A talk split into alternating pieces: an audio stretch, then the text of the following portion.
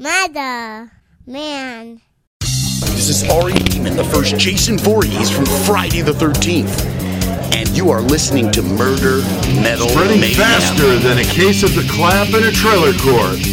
Able to shatter eardrums within a 666 mile radius. A podcast more brutal than all the rest. It's Murder Metal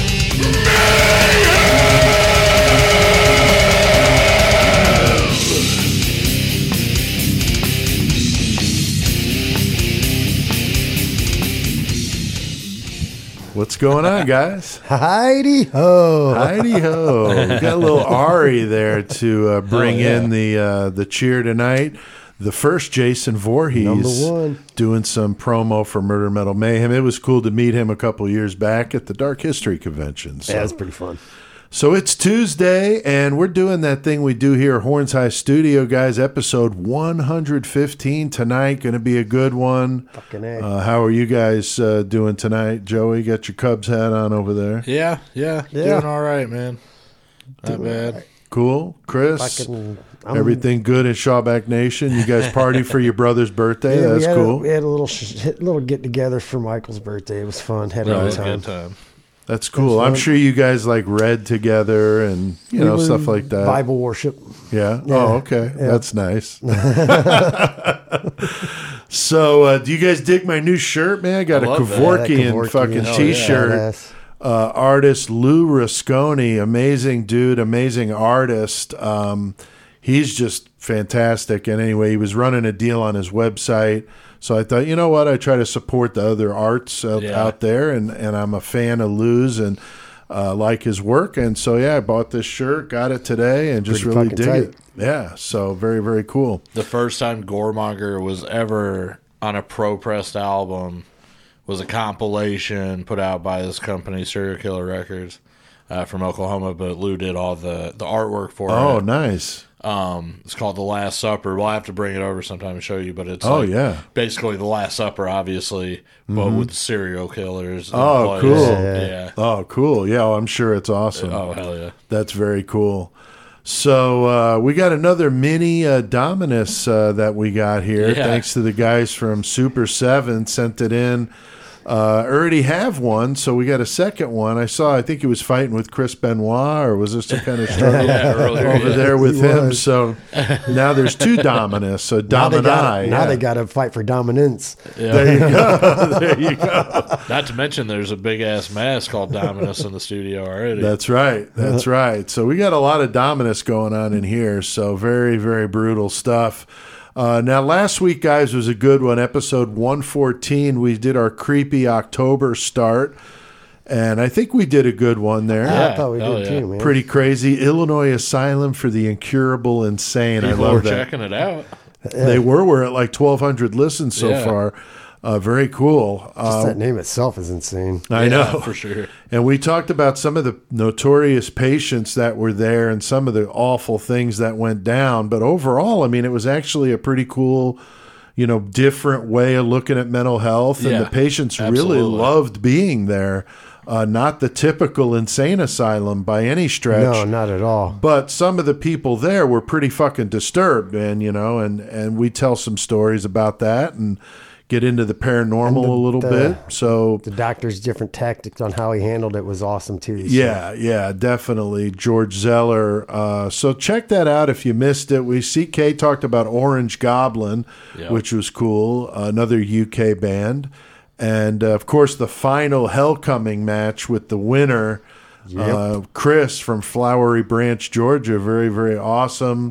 got to call him right afterwards to let him know what was up. Yeah, that was really cool. We tried to record it, and the computer was just like completely being an asshole and was not making it any easier for us after a long night.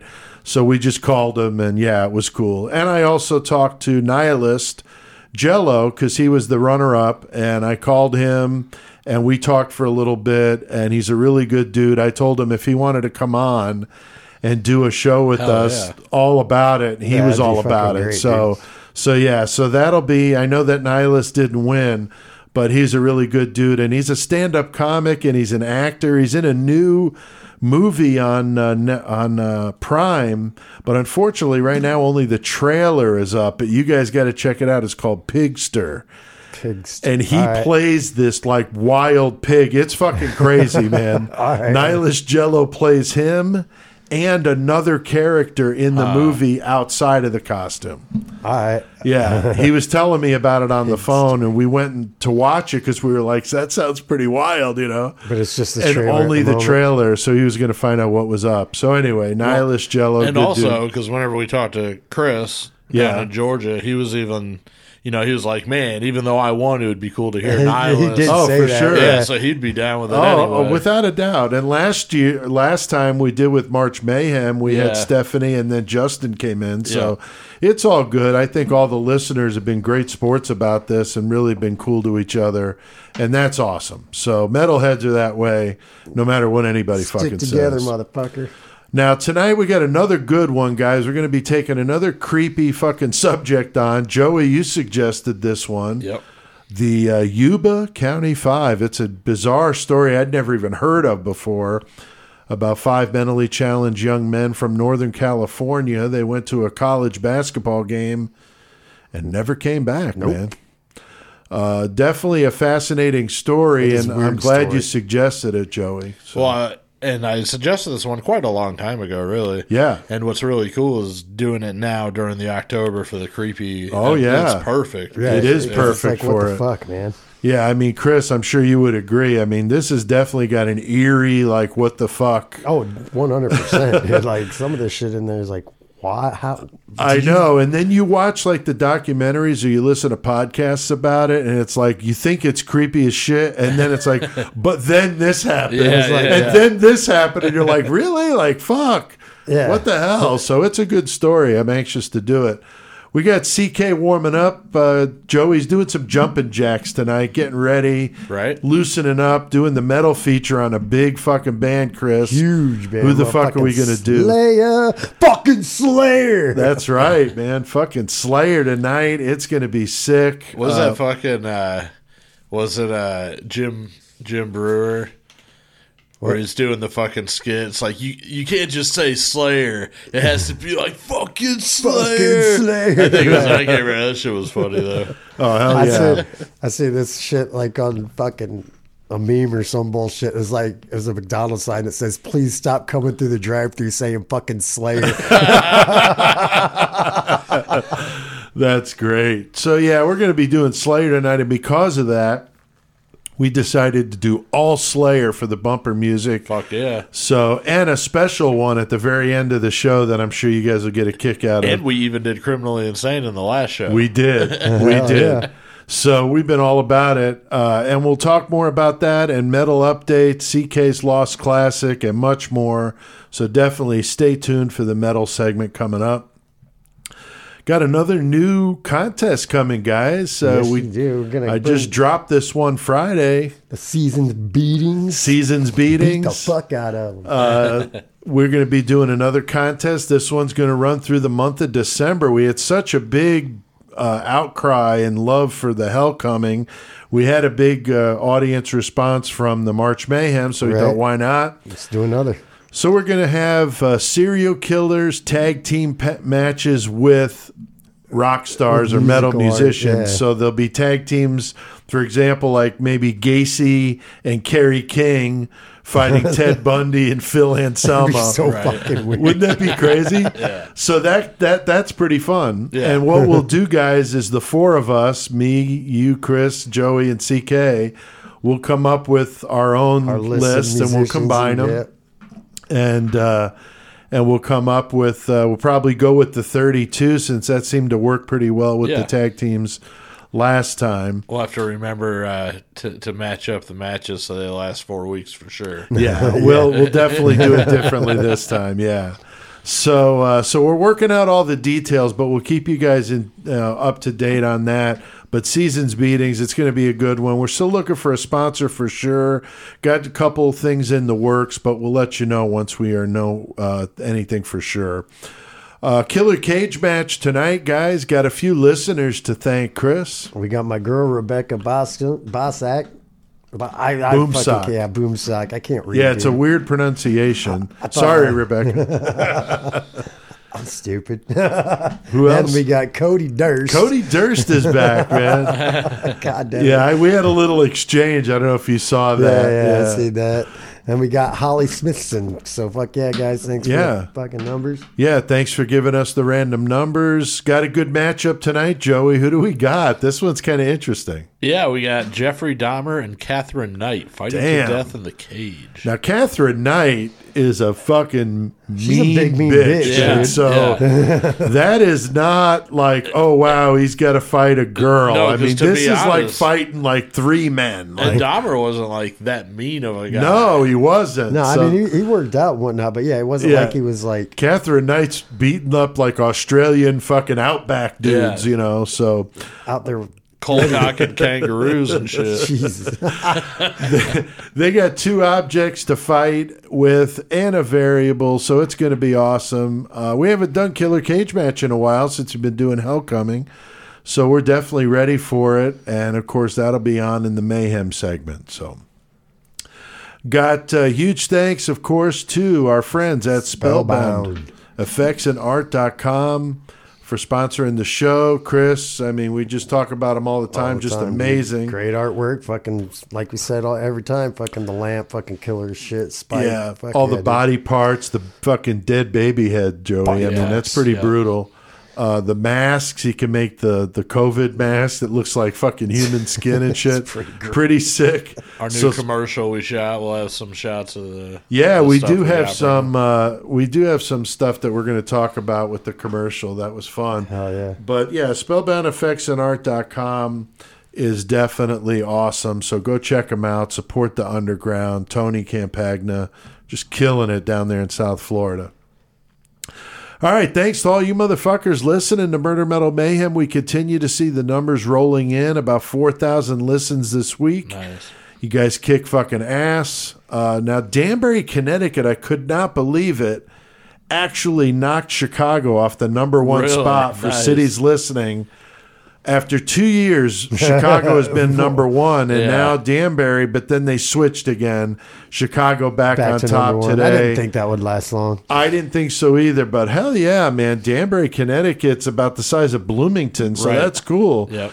Uh, that there's that many people listening there. And of course, that's where CK is. So I'm sure the, you know, 16, 18, 20 year old girls going fucking nuts over there for CK. So I can't blame him. but he's got the Western Connecticut State University campus right there near his apartment. And by, I'm that's sure that's probably what like it is. Wildman Street. I know who lives That's there. right. That's right. so, uh, but uh, U.S. is the top country listening with 84% of our listeners, but Canada and the U.K. are number two and three, respectively. So that's awesome. Uh, we were at 296 to- um, 296,000 total listens when I checked it today. Fucking A. So we're going to crack 300,000 here in a week or so. Uh, so that's really awesome. So thank you to everybody, on wherever you're listening. listening. So Fuck yeah. now, Chris, Joe, we got a lot on our plate tonight. Going to be heading west to the frigid Sierra Mountains of Northern California. It'd be a little nippy, a little snow A falling. little bit shit. Crazy story about these five young men disappearing, but only four bodies recovered. So, Yeah, let's get our mystery on for sure. fuck yeah.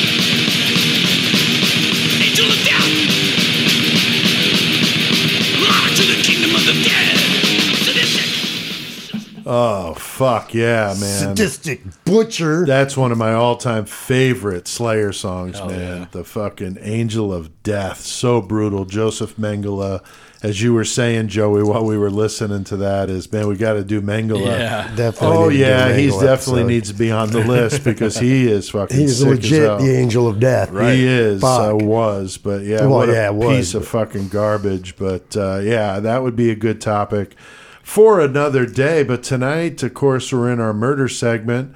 And uh, we got an interesting one, keeping with the creepy October theme we mentioned. Yuba County Five, Joey, yeah. a good one. Uh, definitely a weird case from February 1978. I was born in February 1978. That's right. That's right. yeah, that's that's funny. So what happened? Maybe some sort of weird tie-in. Right. Like Maybe. Shawback came into the world and like just some chaos and shit. went That's down. it. That's the end of the world now. That's Fuck. very possible. The Antichrist was born. But uh, If they had all died of alcohol poisoning, then I would, I would believe it then. that's funny. Now, Joey, you suggested this one, as we said, uh, and I find it very fascinating. Now, how did you stumble upon this one? Because it's a good one. Yeah, when I first heard about Yuba County Five was actually because I lived down in Southern California, and uh, I hung out with this buddy Mark, and we would he would take me hiking some of the spots up there because I Oh, he, cool. he was a local, so he knew where to go. And he's the one that first told me about because he knew I was into like you know uh, True crime true shit, crime, fucking shit like serial that. yeah. killers and all that. Right. So he told me that tale, which of course was creepy as we are climbing up these fucking mountains and shit. You Right, know, like, and wait, I'm what like, the okay, fuck? well that's fucking crazy because who knows what the fuck could happen up in these motherfuckers. Right. But uh, no, that's how I first heard about it, and like he told me his rendition, which is probably you know just like how everybody from out there tells it. Right, the local. same- yes, the local But story. then, of course, I was so fascinated by it, I had to get on the internet and fucking look up all the shit I could about it. Right. yep. Yeah, I think it's a really, really good story. I think it's very interesting, and like we've said, it fits very well with the uh, topic at hand and the kind of the creepy theme. Uh, Chris, what about you? Had you heard about this before Joey brought it up? Honestly, no. I Yeah, never even either, had man. no idea, dude. Yeah, it's really, really cool. I always love it when one of us brings up something the others had never even heard of, because that is rare with people that follow this shit like we all do. you know? Right. another thing that I love about the story that I'm glad we're doing it um, is because it's discussion worthy for sure. Oh, yeah. but also because it doesn't have a definite closing to No, it. yeah. Right. So there's still mystery beyond where Yeah. the story ended. So I always love yeah, that too. Yeah, I agree. It, it leaves a lot to the imagination. Right. Now, so so you guys know what we're talking about here. We've got five young men from Yuba City, California, which is Northern California, up there by Sacramento, a town of about sixty-five thousand when I checked it. So it might have been a little different in 1978, but probably not much. Right. Um, four of the group are mentally challenged and knew each other for years because they were members of a local group that supported those with special needs uh, called Gateway. And um, you know the the four men that I'm talking about, uh, Bill Sterling was 29, uh, Jack Huett 24, Ted Wyther, I think is how you say that, 32. So he was the oldest, and Jack Madruga, who was 30.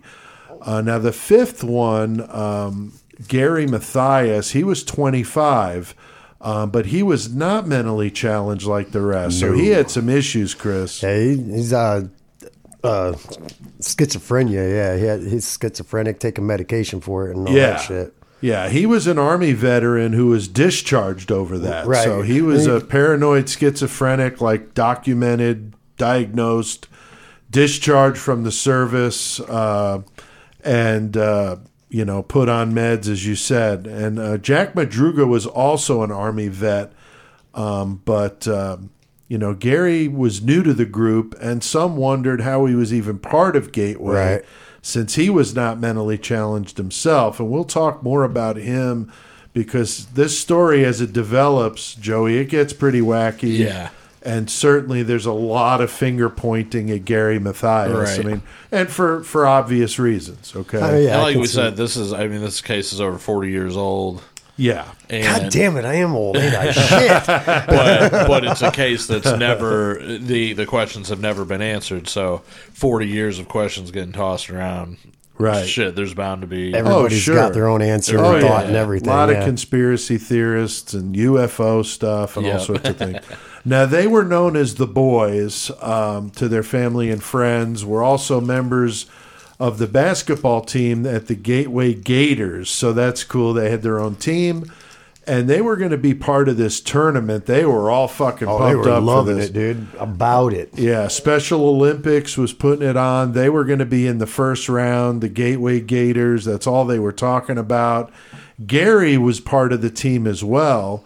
And they had their parents, you know, laying out their uniforms like a couple of days ahead. Like being prepared as shit. Like super excited. They didn't want Yeah. to miss any of it. They no. wanted to go. And the big prize, though, Joey, was pretty cool, man. What were they going to? Uh, they were going to. They were going to go to uh, was it Disneyland Yeah, I in think in L.A. LA, yeah. yeah, It- well Anaheim, but um, What- outside yeah. L.A. But yeah, they were going to get a trip to go to Disneyland, and that would have been huge for them. pretty yeah. awesome. Yeah. A week in Los Angeles. Um, and I always get Disney World and Disneyland Yeah, confused. too. Right, yeah. Uh, the boys were overall very good natured, uh, but Gary was definitely different, and he had become the, the leader of the of the group, and he often was the one that kind of decided where they were going to go, what they were going to do, and the other parents did not like him a whole lot. Um, and Joey, I do find it odd that Gary Mathias was even part of this group at Gateway. I mean, what do you did you find out or know No, anything I, I was even seeing. I was looking up some other stuff, you know, that I still hadn't read about uh, more recently. Whenever we were doing the podcast now, and like there were other accounts, and they were just like nobody can explain how he became a part of that group. Anybody that group's been closed, and anybody that has been associated with has been deceased or Oh, really? yeah, so there's no way to ask or figure out how the hell he was part of it. Now, it, it's it is you know something to say that when he was a sophomore in high school, he got put into a psychiatric ward. His parents said he had a bad hallucinogenic trip on drugs. Um, Right. I remember hearing that. Yeah, Gary Mathias basically had a problem with drugs all the way uh, through most of his life. Yeah. um, through the whole time he was in the military. I mean, which Right. definitely lead. You know, he was a schizophrenic and doing hallucinogens is like not a good idea. no, that's like That's a great idea, yeah. bro. Come on. when he was in, uh, you know, when he was in the military, he also went AWOL. And when he got caught, he was in the you know brig or whatever they call it, Right. And he called you know these guards to the to the door, and they come and open it, and he's naked. Yeah. He fucking comes out, and he blasts one in the face, and he said that's how he was trying to get out of there. But any, I guess my my point is with all these things that he did, Right. maybe there was somewhere in there that he was suggested to go to this group for his problems. Maybe not that he was mentally challenged, but because he had these other psychiatric problems. Right. Is somehow he was pointed that way. I'm not sure. So Yeah, it's very that, that's the only thing I can think. But yeah, like I said, they like other people, like uh, reporters stuff, have tried to find that answer. Right. No one can find an answer That's how he crazy. became associated with them. Yeah, because they were very easily, you know, influenced. Yes. So if you've got somebody with fucking paranoid schizophrenia leading a group of guys that are very easily influenced because of their mental disabilities, that's fucked up. Yeah, and that uh, should have never a good- happened. No, you uh-uh. know.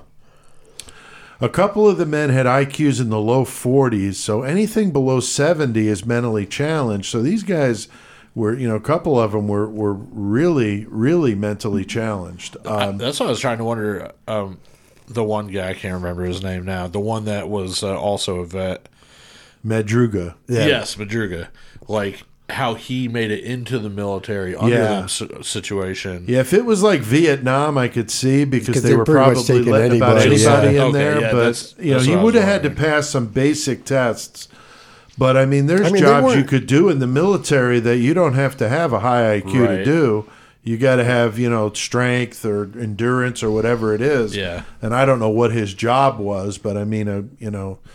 Being able to follow orders and be a good soldier, you don't necessarily have to have a out of the park IQ. Right. As a matter of fact, a lot of the best soldiers are not, you know, the smartest guys in the bunch because a lot of the smartest guys in the bunch think that that's what they are Exactly. and don't fucking listen. you know? Yeah. Exactly. And that's the problem, Yeah. you know. So they try to beat that out of you in basic training, but you know, some don't ever stop. right, like, know? no, they like don't you, I'm last sm- long. Yeah, I'm smarter than you. You can Yeah, kiss my they're ass. just not yeah. good. Uh, now, Bill Sterling, uh, he hated the outdoors, and Jack Huett hated to be away from home for very long. Uh, Ted Wyther had lacked the basic common sense, his family said, such as understanding why you had to stop at a stop sign or why Mickey Mantle could hit a ball further than him. you know, I mean, it's just it's sad, but that's you know that's the the mental capacity we're Right. talking about here. Jack Madruga had problems holding down a job, but loved this fucking car he had. So all the stuff that happens to them just doesn't make any sense. Um, and as you said, Joey, the story of Mathias is very different than the rest. These drug problems definitely made worse in the army. He's discharged in 1973 because of all these problems and the drug and alcohol use. Also, of course, being a paranoid schizophrenic, even though Vietnam was still happening, that was how bad it was. He definitely got out. Um, and he was, you know, if he was on the meds, his family said he was all right.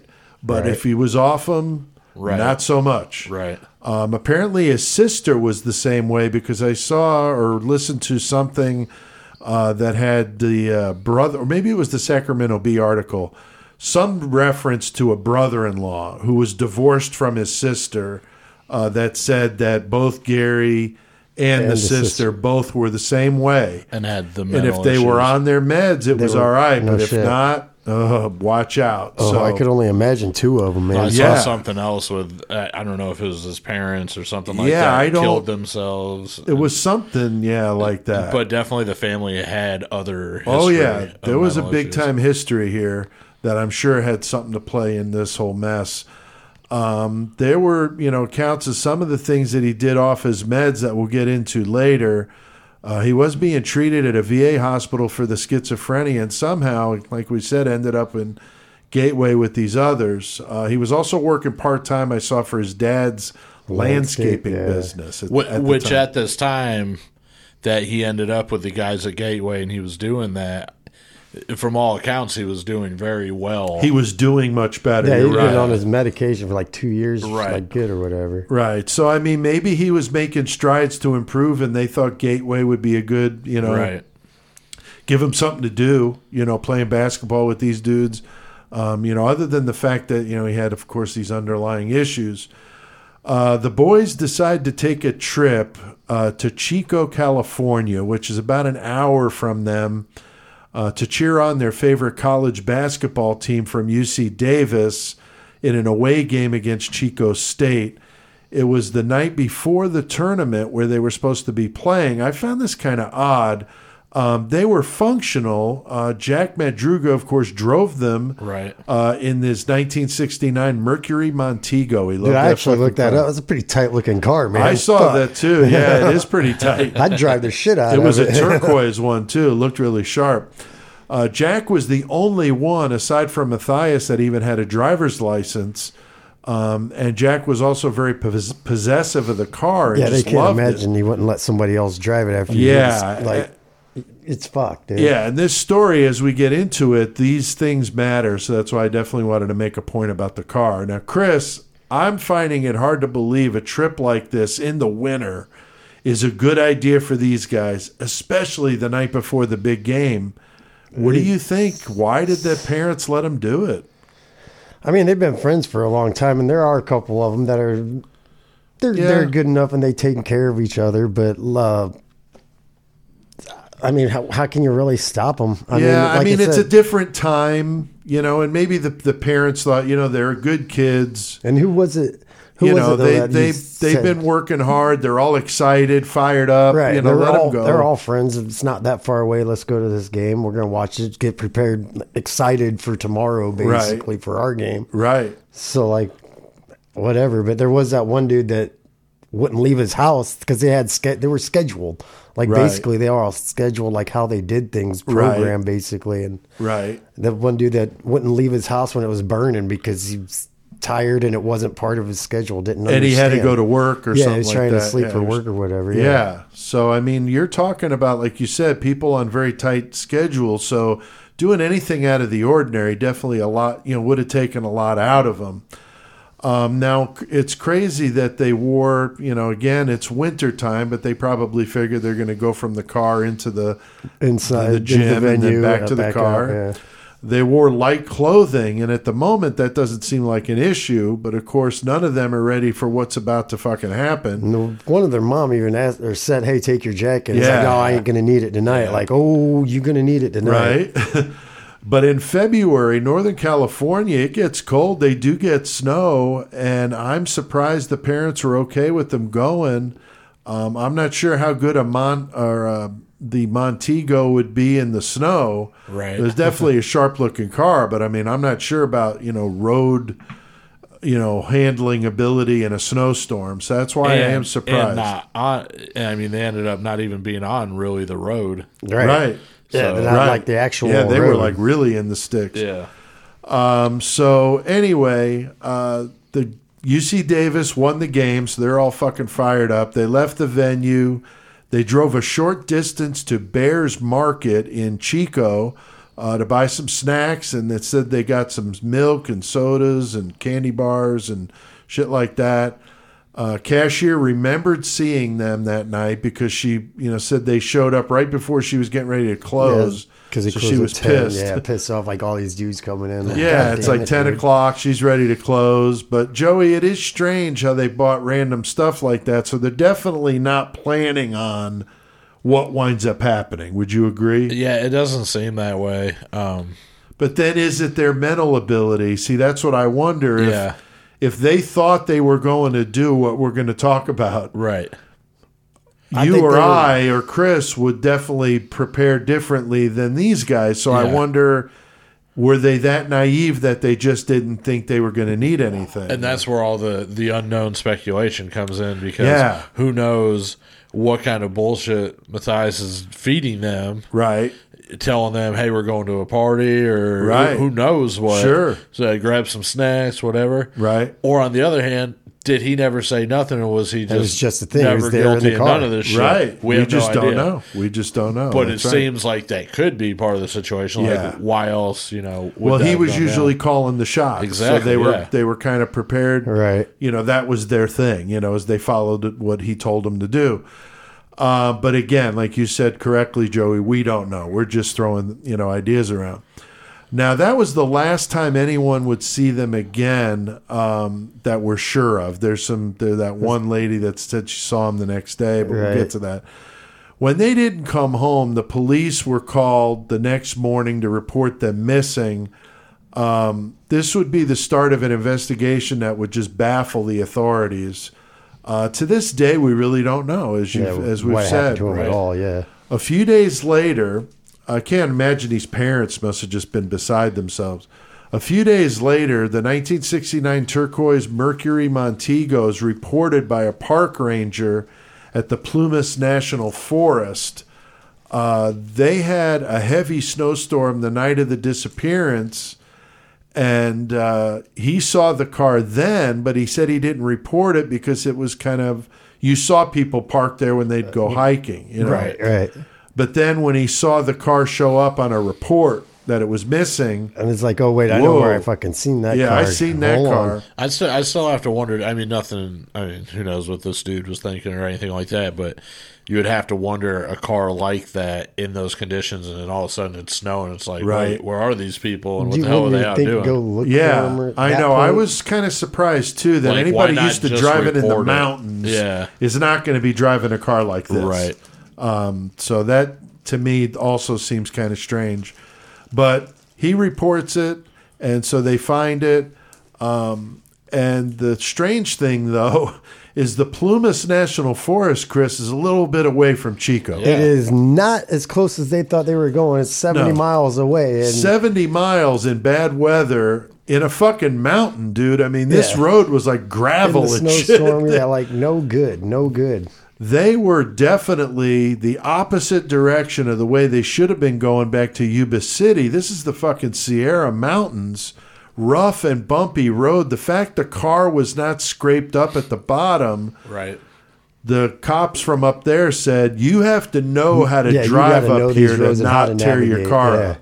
Because So they, they said even some of like uh, the conservation vehicles and shit had fucking shit from bottom. Oh, yeah. out, and this little car didn't. So it's like, how the fuck did it get there? Right. Very, very strange. You know, was Jack driving it that slowly that it, you know, he was able to hold it together? I don't know. Was someone else driving? We don't fucking know. Did UFOs pick it up and put it there? right. We don't fucking We know. don't know. Did CCK come in? fucking do? Did Dominus fucking do it? We don't know. All right. did the man with spots come and do it? I don't know. So, very, very strange part of the story, but the strangeness is just getting started here. Um, but the, we all know that Jack would not have willingly let somebody drive this car. No, hell no. So that leads you to wonder what happened. Now, Joey, there are obviously some theories about who ended up out there. One of them was that Mathias had some friends in the area between Chico and this forest where the car is, and that possibly they could have taken a wrong turn. I don't know. What do you think about that? I mean, it's a possibility, but if that's the case, like, where are those friends and why aren't they speaking up? And Gary Mathias is still missing. So One of the Yeah, if if he had some friends that met him there and picked him up because they were doing some bogus shit to these guys or something, maybe that's a little more understandable. Yeah. If they were in on something, but still, that doesn't even seem likely because there wasn't any like robbery or anything Right. like that. So One Now, of the if you guys- documentaries I was watching was saying that they even contacted those friends. Like we haven't heard from him. Oh, at really? all. Yeah. Okay. yeah. Now, have you Which guys doesn't seen mean that? they weren't covering for him. Just saying. that oh, they- sure, sure. Now, have you guys seen the docu series Murder Mountain? I have not. It's really good. It's definitely worth checking out. But that is up in Northern California. It's where the pot farms are up Right, there. right. It's I some fucking I haven't seen it. but I know what gnarly fucking about. shit that happens up there. I was wondering how close these guys were to that because if they got tangled up in some of that shit, weed growing shit, that would- especially back in '78. Yes, but I looked on map. I googled it. Six hours away. Oh, I- so I- I'm like, okay, that was definitely not it. No, yeah. I just had no idea. I'm thinking Northern California. Yeah. Gee, how close are they to Humboldt County? Right. Because that's what they call it. Murder. The cops fucking call it that. I mean, it's some Right. brutal shit. Definitely check that out. That's a good uh, docu series. Uh, it was on Netflix for a while. I don't know if it still is or not. Yeah, But I've also- se- I haven't seen it, but I knew it was on Netflix. But I wondered if they could have had something to do with this, but I don't think so. Which that would make sense too. But on the It other would. hand, none of these dudes were like executed or anything like that. Right, right. It was like no True. bullet holes in the head or Right. anything like that. Yeah. yeah, because if that would have so been the case, they'd have got shot up or Yeah. Yeah. beat to death. Um, now, the families of the boys found it odd since none of them were familiar with this area that they would have even gone there. As you said, Chris, creatures of habit, schedules, they Like, weird out and even the slightest change. So Jack Madruga's family found it very strange that he would have taken his car on a road like that in a snowstorm based on, you know, the way he was with that car. Uh, the keys were missing uh, at the time. They were not in the car, and one of the windows was down, which also would have been strange for Jack. He always locked it up and rolled all the windows up. Kept it He safe. It's his very, pride, it's very his pride and joy. Yes. Like, and he loved that shit. yeah, totally understand. Uh, the police found wrappers for the snacks around the car and a candy bar partially eaten in the back seat. So, just really weird. Now, Chris, the car had about a quarter tank of gas, wasn't stuck in the snow. So, I mean, what do you what do you make of this so far? I mean, I know we got more of the story to go, but Something had to get them out of the car, fucking, for some reason to not stay. If the car was stuck, which come find out, it literally able to go. But right, if fucking, uh, if even if you were stuck, I would at least stay in the car Right. and stay warm. Even if you gotta start the car and turn it off every now and again just Sure. to conserve. That way, it's not running constantly. You're Sure. not dying off carbon monoxide fumes coming into the car. Right. Because once you get like that, but something had to get them out of the car. And Yeah. and nobody. It's fucking weird because that's what I would have done. right. Especially in that not knowing where you're at because there's no way they knew where they were at. No, and you wonder because of their diminished capacity if they just just you know what seems what do we common do? Let's sense to we us just get out and go this way. to them oh we're going to go get some help you know Right. and they walk off you know hard just to used say their damn cell phone. yeah right could have Facebook live Facebook right, like, hey, somebody come out here and get me, man. So one of the interesting parts of the story has to do with the man Joe Schons, uh, who was in the mountains that night in February, checking the conditions of the roads and stuff for a family ski trip he was getting ready to take. He finds himself in a fucking situation. bad though. situation. Holy shit! His car gets stuck in the snow, and he's trying to push it out.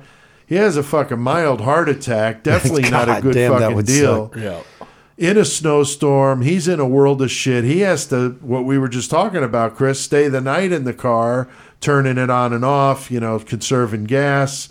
He's stuck in this car for six hours. He claims he sees the lights of a truck behind him. Of course, he's ecstatic. He's got some fucking help. And out of the truck steps a group of men with a woman and a fucking baby. Which seems fucking crazy in a fucking Very snowstorm. weird, right? And this is what he's claiming he saw. He said that he saw them outside of his car. He called to them for help. Then the headlights shut off, and then the group walk away by flashlight, and then the flashlights abruptly went off. This is what he told police. And he also said he heard whistling, whistling, yeah. among them as they walked off. That's fucking weird. Yeah. Joey, this is odd as hell. The boy's parents said this was not like them to leave someone like that, especially in trouble. There was some story about them bringing somebody to the hospital, Right, yeah. like prior to this, of a kid that was like overdosing or something was going on. So I wonder if he really saw them. Did he see somebody else?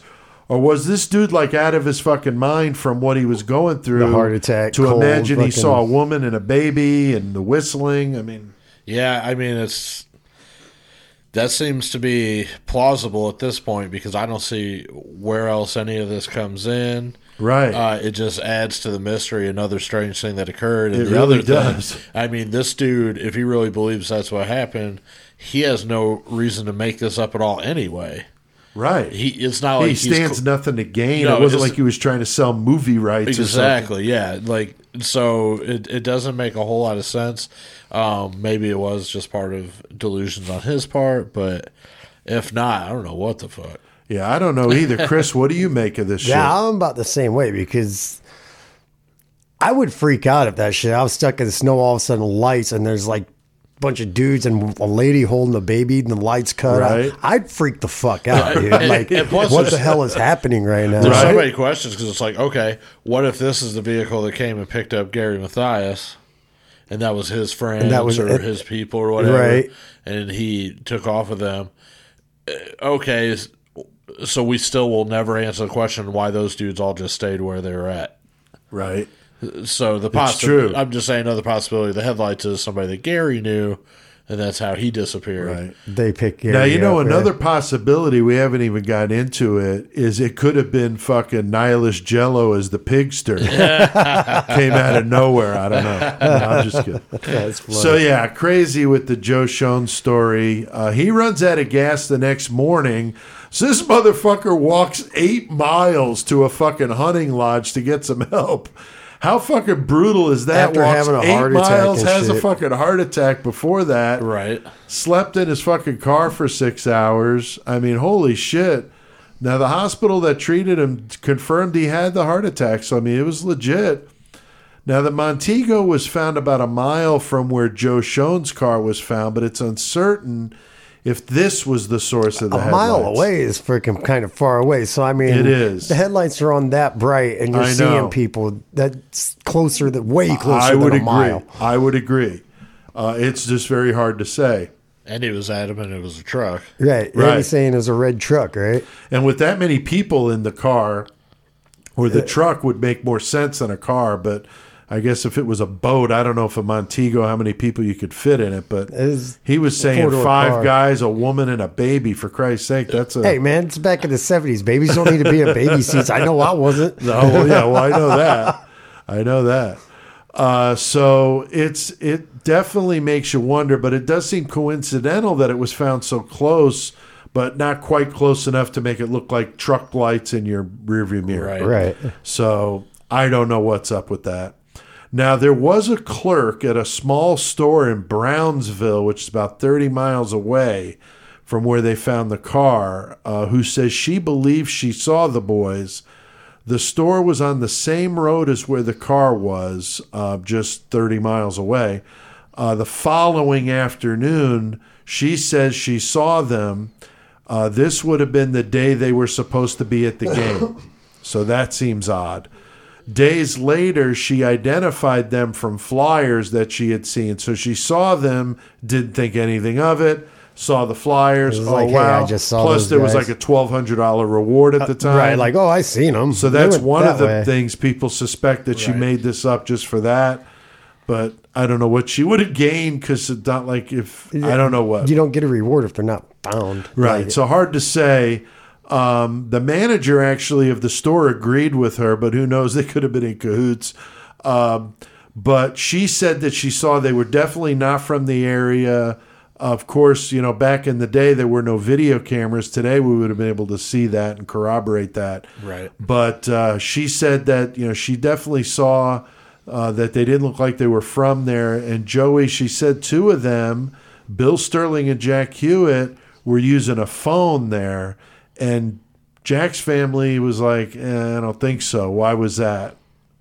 And I I feel like if if those guys had been calling anybody, they probably only had a group uh, core of people that they would have known their numbers. A Right. they would have called, and one of those people would have been like, "Hey, yeah, I got a call from them." Well, and sure. no one ever did. Right, right. And Jack hated using the phone. His brother said he used to have to take messages for him when his friends would call. like because he because wouldn't he didn't even want it. to talk Right. to them, let alone just anybody. So it doesn't make much That is sense. a good point. They would have just back in the day core of numbers that you knew and Well, nobody sure, got a call from. That's a good point. Like, yeah, that's a good call, Cash. I Yeah. didn't think of that. Now, Chris, it would seem odd that the guys would have missed the basketball game that they were so fucking fired up about. So I wonder if they just sense. lost track of time, didn't realize it. Uh, they lost track of time real bad, I guess, because they were never found for a long time. So it, it, it definitely makes it really odd that they were so excited about this game, been been about like we talked about earlier, having the clothes laid out, ready to go about it, and And now they're off just on a no excursion, yeah. Now they yeah, it's just buying off snacks somewhere. at convenience stores and Got to walking get a around. Snickers and walk around in the snow. Fuck, Yeah, fuck the very very basketball game. weird. Now the story keeps getting stranger though. Yes. Yeah, Heavy snowstorms are continuing through the winter, so this is a bad winter up there. In June, they still haven't seen any, you know, sign of these guys. Four months after their disappearance, a very strange discovery is made. A group of motorcyclists up in the area stop at a campsite, which is where these trailers were kept, about 19 miles from where Madruga's car was found.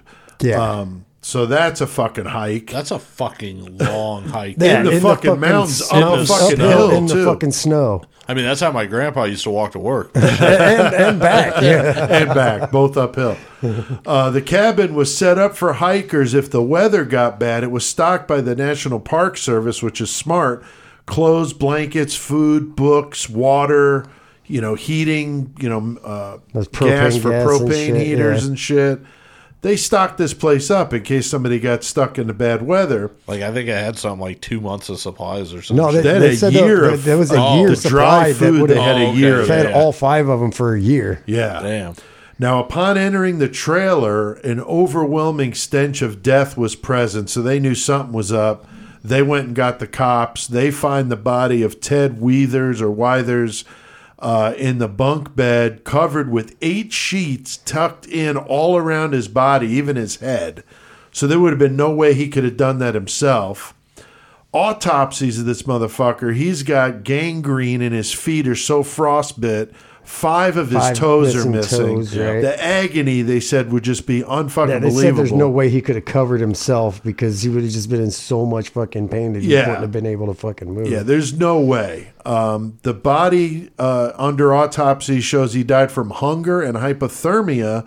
And based on his beard growth, the authorities felt he had been there for at least 13 I weeks. saw eight to thirteen weeks just That's crazy. up in that fucking cabin, just cold, hypothermia, Freezing not and eating, starving. with the food right there too. Right. which is, he lost 100 pounds. He was 200 pounds going in, he was 100 pounds coming out.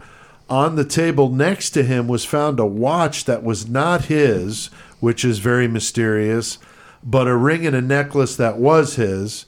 Uh, he was found without shoes on, and the police believed the watch was a clue, but never were able to figure out whose it was. But none of the families said it was their yeah, kids. It's like it definitely didn't belong to him. Yeah. Yeah. So Joey, it makes sense that Ted. It makes it doesn't make sense, I should say, that Ted would die of hunger with all the food so close by.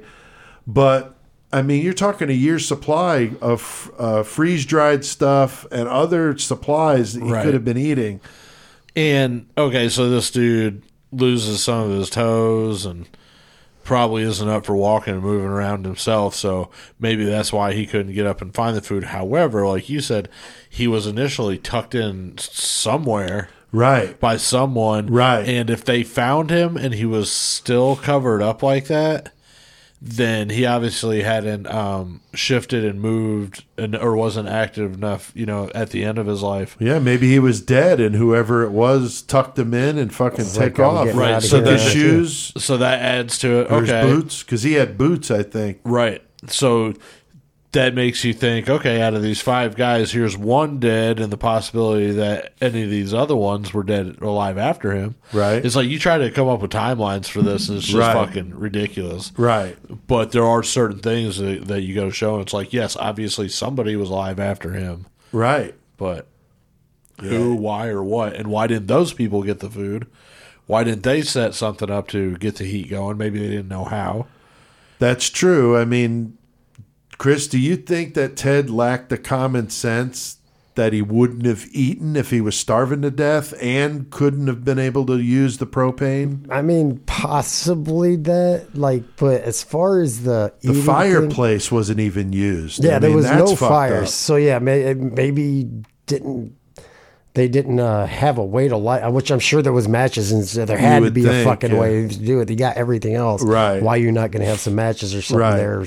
I'm sure there was stuff there. Yeah. lamps. As far as the food, I do know that uh, Gary that the can opener they had to use is like a military style the P38. the P thirty eight uh, can openers. Yeah. So like, if he was the only one there at the time and he didn't know how to, I I'm not sure what they look like or not. Yeah, I was I was actually trying to find mine and I couldn't find Uh, it, but they're very small. I mean, it's like the size of like three a half to three quarters of your pinky. Really, and it's got a little swivel on it, and the swivel comes off, and it looks like a little hook.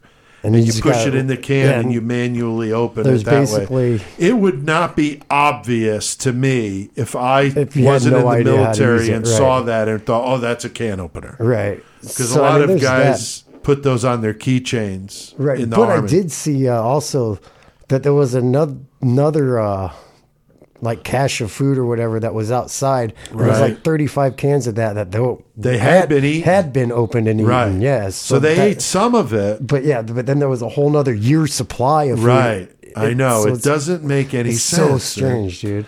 Um, now, the search parties established to look for the other men. Uh, they found the bodies of Jack Madruga and Bill Sterling about four miles from the trailer on opposite sides of the road.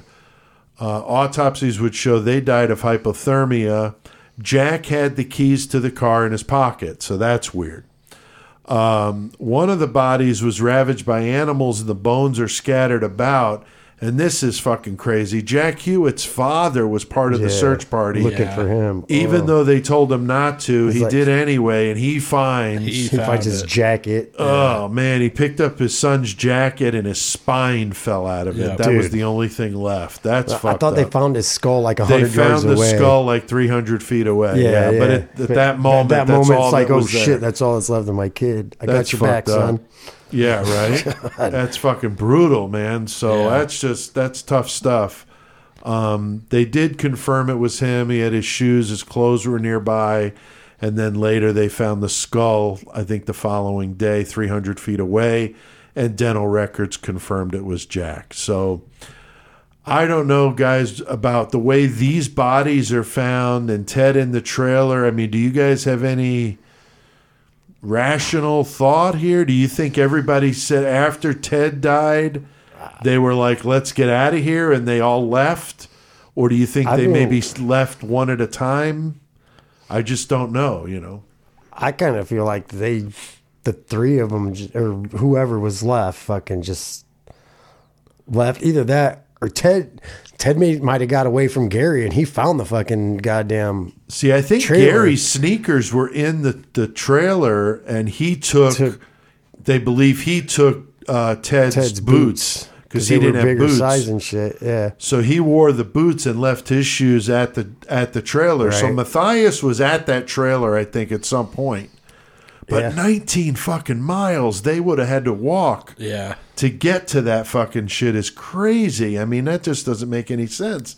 And I don't know how else you would have got there. It wasn't like they were getting airlifted by helicopter. So They didn't have snowmobiles. like, no, yeah. no. I mean, this is rough fucking terrain here. We're talking about. We're not talking about a little walk in the woods. This is like professional hiking type situation. He's like, hey, guys, we're going to go snipe hunting tonight. snipe. You ever hunted snipe before? Now the you know the the fact that Mathias is never found more than forty years later, um, you know, definitely makes you wonder. You know what happened with that? Did he did he take Ted's boots and just take off and never was found? Uh, his body is the only one they haven't found. Um, as you mentioned, Chris, the sea th- uh, the C-rat uh, cans, C-ration cans. That's what they used to use before uh, MREs were a thing. When I was Right. in the army, we used to eat C-rats every now and then. They were actually really good. Oh, they really? would bring them in the field that come like you know like those encore like lasagna Yeah, like those yeah, big yeah. old fucking Yeah, I know metal talking about. pan and it all like you know like the foil cover on it yeah, yeah. that's kind of what they're like, and used to use the P38 to open them, and they were really good. Um, they had a really good pound cake. I remember that was the shit. Right. So some of these C-rats weren't too bad, but then the MREs came around, and of course you could put them in your pocket, so they were. And the they're all dry and what the fuck? No, the MREs were were like uh, they came in pouches, and they yeah, were it's got soup like beef stew and shit like that. yeah, the tuna, got some at home. tuna casserole, and they uh, they would keep for ten years. And the thought of eating tuna casserole that's ten years old in a pouch was kind of gross, but some of them were really good. Um, so only Mathias and Madruga probably would have used the P thirty eight. I'm not saying the others couldn't. I just don't know if it would have been obvious if you didn't know what it was that that's how you open that can. well, in Madruga, I don't, I didn't see any. I mean, he had his keys, Right. and I don't, I didn't see anything where he had that on his keychain. No, I didn't either. so- I didn't either. So most people, um, you know, studied this case have really looked closely at Gary Mathias because he's the only one that you know wasn't intellectually challenged. He had the schizophrenia. He's obviously going to be off his meds if he's in the woods for fucking weeks. Um, the family was reluctant to help the police figure out what happened to him. That's that was some weird shit. Yeah, and they were the only family that was that way. Um, Mathias had serious issues with violence. Uh, I mean, he had many different episodes before, during, and after his time in the army. And as I mentioned, he had some friends in Forbesville, which was not that far away. But as you said, they talked to them. They said they never heard from him. At least that's what they claim. Now, Joey, do you? Want, I know we talked a little bit about some of the violent acts. You talked about he attacked him in jail. Right. Um, the hitchhiking, or Yeah. Dude, the hit, dude, when That's he got out of that hospital, yeah. What was that deal, Chris? oh fucking, he escaped basically. Well, dude, escaped. wasn't he at school or something, and he didn't want to be there, and his mom and dad wanted him home, Is that what it was? Oh, yeah, so he they were- like hung up the phone, and then They were trying to get him to come back, and supposedly because this is he by was his in like account, Washington State, Right, right. Yeah. And he uh, he made it all the way back down there, and when he shows up, he's like fucking super disheveled and everything else. Supposedly, from his accounts, he survived because he hitchhiked. Right, Yeah, and walked and everything. Five or yeah. 600 Walked. miles. 500, yeah. And he said that he survived by stealing dog Milk- food and Right. milk, off, milk people's, off people's porches Yeah. because that was back when they still deliver milk and Yeah. shit. Yeah. Uh, supposedly, he escaped three hospitals. Right. One of them, he came through the fucking Shawshank Redemption, Shawshank style, yeah. yeah, through, the, fucking drainage. ditch. I wondered if that's where Stephen King got the idea for that. You know? right? Seriously, uh, you know, something else he did was um, a couple other things, but uh, this uh, when he got discharged, you know, medical discharge from the army, the same month that he got discharged, he's at his cousin's house. His cousin has a 17-year-old wife. She was um she was on medication for something that was wrong with her. Right. That night, the cousin, wondering why it's taken Gary so long to use the restroom, walks in, finds him straddling his fucking passed out wife, fondling her breasts Right. and you know he gets charged for that. Right. But he That must have up, been a fucked up confrontation. yeah. But he ended up What not getting in trouble for that because he did get in trouble for the the cops ordeal when he hit them. Right. Something went on where where he pled to one, you know, the other one got dropped or whatever. Right. Something like that. But that did happen, and uh, then there was another uh, case like right before, you know, all this shit happened because there was like like the coach for that Gators basketball team and all that. Like that dude said, yeah, even when he had his shit together there at the end, you still always felt like something might go down Right. with that dude. Oh, yeah. and there was some there was some other incident that also occurred where somebody in Yuba, whenever he got back down there, found them in their house. He had busted out a window, I do remember opened that. the lock, Oh, came yeah. in, and So they were like, "What are you doing?" And he was like, ring "I'm for looking for a ring for Satan to I do return to remember. Satan." Yeah, I do Yeah. remember that. Yeah. yeah. Wasn't there an incident with like a three year old too? He was going to kill a three year old uh, or something. I don't know if he was going to kill her or what, but he said that he would like shoot her jaw off or or something like that, something with her jaw, and that's whenever the family's like, uh, "You got to go."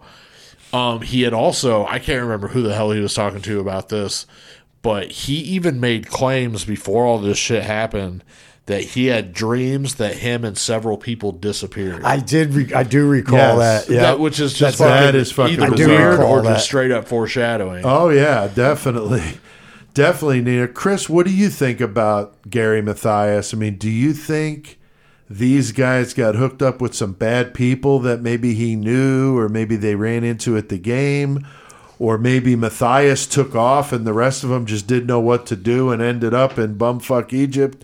I mean, Man. there's this red pickup truck that the guy Joe Schons said he saw, but and then that woman at the at the convenience store the said she truck. saw him in a red truck. And Gary So what the obviously hell? didn't, you know, i- if he was going to be out there by himself on some bullshit, you would think he would have stole Mathias's car. right. Right. Why wouldn't you take the car? Why would you walk that 20, 19, 20 miles through the bullshit? Right. Like, don't make sense. I mean, It doesn't. It make. I guess and it then helps Jack had the keys in his pocket the whole Yeah, time. so there's so no it's way like you- fucking not- weird. yeah. Like don't if they stole his car, why wouldn't they have kept it? And how did he have the keys? It doesn't Right. make any sense. I No. do think I do think that if Mathias had anything to do with their deaths, that it was after they got to the fucking cabin, he didn't have his medication. He just started flipping his shit. Sure. And now, who are you people? Ba- like just wigged out. Could have. I, I mean, I could see oh, that Oh, yeah. happening, but Totally. Oh yeah, comes to- especially if you're snowed in like that, As you it start comes- weirding but- out, but the- like The Shining. You know. But all the coroners, you well from the from like the Ted's that was still in the trailer and shit, his body and one other body. They straight up said though that was from exposure and hypothermia is how they died. There was no like Right. any signs of any other Right. He didn't attack blunt force him or- trauma. They weren't no, killed by homicide. Or, yeah, it was no sign of homicide at all. Yeah, Right, right. Now, one of the podcasts I listened to mentioned that Mathias would have most likely been able to get out of those mountains since he had done that uh, hundred mile walk or hundreds of miles of walking. I would argue that walking on a fucking road is a far cry from in the mountains in the snow. yeah, way big Uh. I wonder if the guys that do the podcast I listened to that said that have ever actually walked in the woods because I've been hunting with my dad before and that's a motherfucker. Yeah. Especially 19 miles of it. Holy shit. Without the right gear. Without- yeah, no, that's definitely not a did- comparison to make that he was able to get from Portland to Yuba City Right. now by being, uh, hitchhiking and stuff. I didn't see anything. I know none of the other guys had anything found on him, but being that trailer f- as a safe zone in pa- case people did get lost, maybe there might have been hiking gear there, yeah. and Yeah. he just took it all. But it's possible. that's a lot of stuff to take if there's not any there. f- At all. Why would you have enough there for one person and not multiples? But Right. so- And how do we know that there weren't other hikers there? Right. right, You know, I mean, there could have been yeah. other people hold up there when they got there and they got into some bad shit. I mean, it's hard to say, you know. I mean, it's so strange. Is like the the car is 19 miles from this cabin. Right.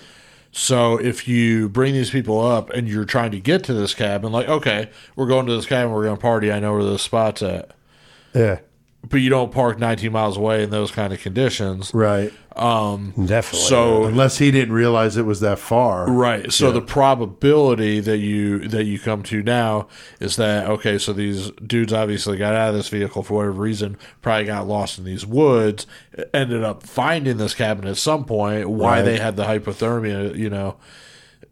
But there's still a billion other questions that are unanswered even that way. So Right. that's like the that's the that's the theory that's most con, you know, thought. Sure. That, that they got out of the car, they fucking struggled through this fucking train. A couple of them made it to the spot. Gary probably, you know, died, fell down a ravine, something, eaten by lo- right, animals. animals. Sure. But still, it doesn't answer anything, and I it's know. still so weird why anything would go down the way it is, or why they would ever even get out of the car in the first place, Right. Or go up there in the first place. Yeah, So, it's the like you said, the more questions you try to answer, the more Yeah. questions come up, you know. Um I think Mathias, like you said, I think he was at the cabin. I think he decided after uh, Ted died, take his boots or before, I don't know. And he headed out, and I think he ended up in the same condition as the others. They just never found him. I mean, this is fucking steep, brutal terrain. I mean, he could have been anywhere and eaten by animals. You wouldn't have found anything. So. And let's also look to the other side of this because a lot of it's going to look negative towards Gary with a lot of your, you know, suspicions and things. oh, sure. The possibility is that it was never anything like that. Something totally fucking Yeah. haphazard happened. They ended up in this place, and he did take the boots because he was going to go try to find help. Sure. And he could have died never trying to came find back help. and- Right. So I Of mean, course. it might not have been a, a bogus thing at all. It's just Right. We don't know. That's right. That's right. Now, I hear a woman from Yuba City, Debbie Lynn Reese, said she got a mysterious call Yeah, days after they disappeared. So, as if this story wasn't weird enough, guys. Right. Uh, the man states on the phone, I know where the missing five men are. And then he hangs up. yeah. And at that point, everybody knows who you're fucking talking about. Yeah, I mean she's in Yuba City, so I'm sure it's front, you know, page news, of course. He calls back days later and says, "I need help because I hurt them bad." The following day he called back and said those guys are all dead. and just hung up. That's it. Very fucking weird. So who the fuck was that? Could that have been Mathias? And if it was, why would he refer to him as the The five? five guys. Could Like- have been the guy in the truck. Could have been, right? Yeah. Could have been the pregnant woman on hormones, Right. You know, could I have been don't the baby know. itself. I don't know. Um, or the woman with the baby. Yeah, it could no, have been I don't the know. baby. Could have been Maybe the the baby. baby's like, Could have been the pigster. Don't know. Demon fucking baby. So very, very, very weird. Um, now another thing about Gary Mathias, you mentioned this, uh, or we were talking about the brother-in-law, and then also the story that you mentioned, Joey, about the friend that said he would disappear. Yeah. he had dreams that he was going to disappear with others. So really weird. Uh, Unsolved Mysteries reached out to help the families, but the Gary Mathias family refused. Uh, the other families told the police that they felt Mathias had something to do with it. Um, it definitely makes you wonder. I mean, he's the easy scapegoat here Yeah, because because he was his never body was never found. So it's like, yeah, blame him. But he got- could have been the same boat as all of them. They just didn't make it. It's a sad story. like you said, fall down a ravine and shit. Like Yeah. somewhere where nobody's looking. Because this dude Right. had zero reason to do anything like that or Right. to disappear to make his life disappear. sure. right. Because that's not easy either. Yeah, No, and he was doing really not good. Yeah. You know, I mean, he was kicking Up ass. to that point for right, him. for yeah. a couple of years. Yeah. So now, one of the comparisons I did see, if you do any research about this, you'll find too. Uh, they make a comparison to the Yuba County Five with a very bizarre incident in Russia at the Dyatlov Pass in 1959. Was a group of nine. There were actually ten, and one guy got sick and bowed out early. He was lucky. nine very experienced Russian hikers that were killed in Siberia under very mysterious And they were geared up. They were geared up. They were pros. Yeah, they were geared up. And they all died, and they were like brutalized too, like tongues ripped out and some pretty gnarly shit. If that story interests you, uh, go check out the Dyatlov Pass, D Y A T L O V, uh, 1959 in Russia. Pretty, pretty crazy stuff. But I see the similarities only in the weirdness and the unanswered questions, but very different circumstances I with mean, that's a good one for us to possibly visit. It too, is. so. It is a good one for us to do for sure. Uh, anything to add, guys, to this uh, tale of craziness? I think we did all right on this motherfucker. Yeah. I think so too. Um, my research for this one was done with a couple of documentaries on YouTube. I also listened to a couple podcasts. I really like the true crime guys. They had a good one on this. I just didn't agree with their assessment of how Mathias may have just walked out of those woods, but you know, to each his own. That's their take, but I do like their podcast, and it was a good episode. I also uh, read a very good article in the Sacramento Bee that you can find if you Google this. Uh, that came out a few years ago on an anniversary of the incident, and it also talks about how Mathias, um, you know, his background more, and some of the things we referenced here about the violent history and his mental health issues. So if a you want to different read it, article by them. I saw that article, but also by the B. I saw that's where I saw the one talking about his cousin and how he tried to oh yeah, fondle her and all that shit. Yeah, there's some good stuff from the Sacramento Bee because, Yeah. as we said, it's not far from Sacramento. Now, next time we're going to be featuring another fucking bizarre case, Paul Bates and Chris. Hell yeah. I've been watching some documentaries. This is some fucked up shit here, Dude's man. fucking pretty fucked up, man. He was in uh he was in the Exorcist. He was an X-ray technician in the he Exorcist was. movies. He was a real life X-ray tech, and then Uh, he uh, killed somebody. and he killed somebody, and they think he was suspected of six others in the bag murders. Uh, bodies dismembered floating down the Hudson River in bags. So uh, it's going to be an interesting one. We'll talk about that one next week, and a little bit of the curse that seems to surround that Exorcist movie. Uh, the set, the cast. I mean, there's some really creepy shit that's happened Yeah. to those people. So uh, you definitely don't want to miss that one next week. No, Fuck sir. Paul Right. Bates and the bag murders. It's uh, pretty uh, pretty interesting stuff. Uh, so we've done our fair share of murder tonight, guys. So I hear that familiar music. Yes, ah. CK doing his calisthenics, getting all ready to tear up some fucking metal knowledge. And Joey, what the fuck do we need to do? I want to rock. Let's get our metal on. Known the world over as the master of metal, the crusher of posers, and murder metal mayhem's knower of all things metal, hailing from Wild Van Street in Danbury, Connecticut, standing at six feet of brutal, punishing madness, weighing in at 220 pounds of poser pulverization, the one, the only, toughest bastard on the planet, Chris C.K. Kovacs!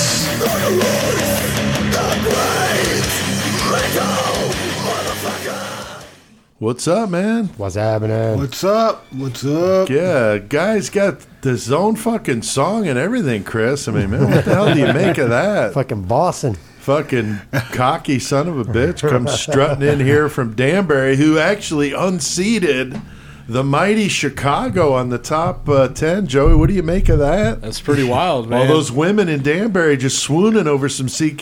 He's got, he's got his whole fucking harem. He does, man.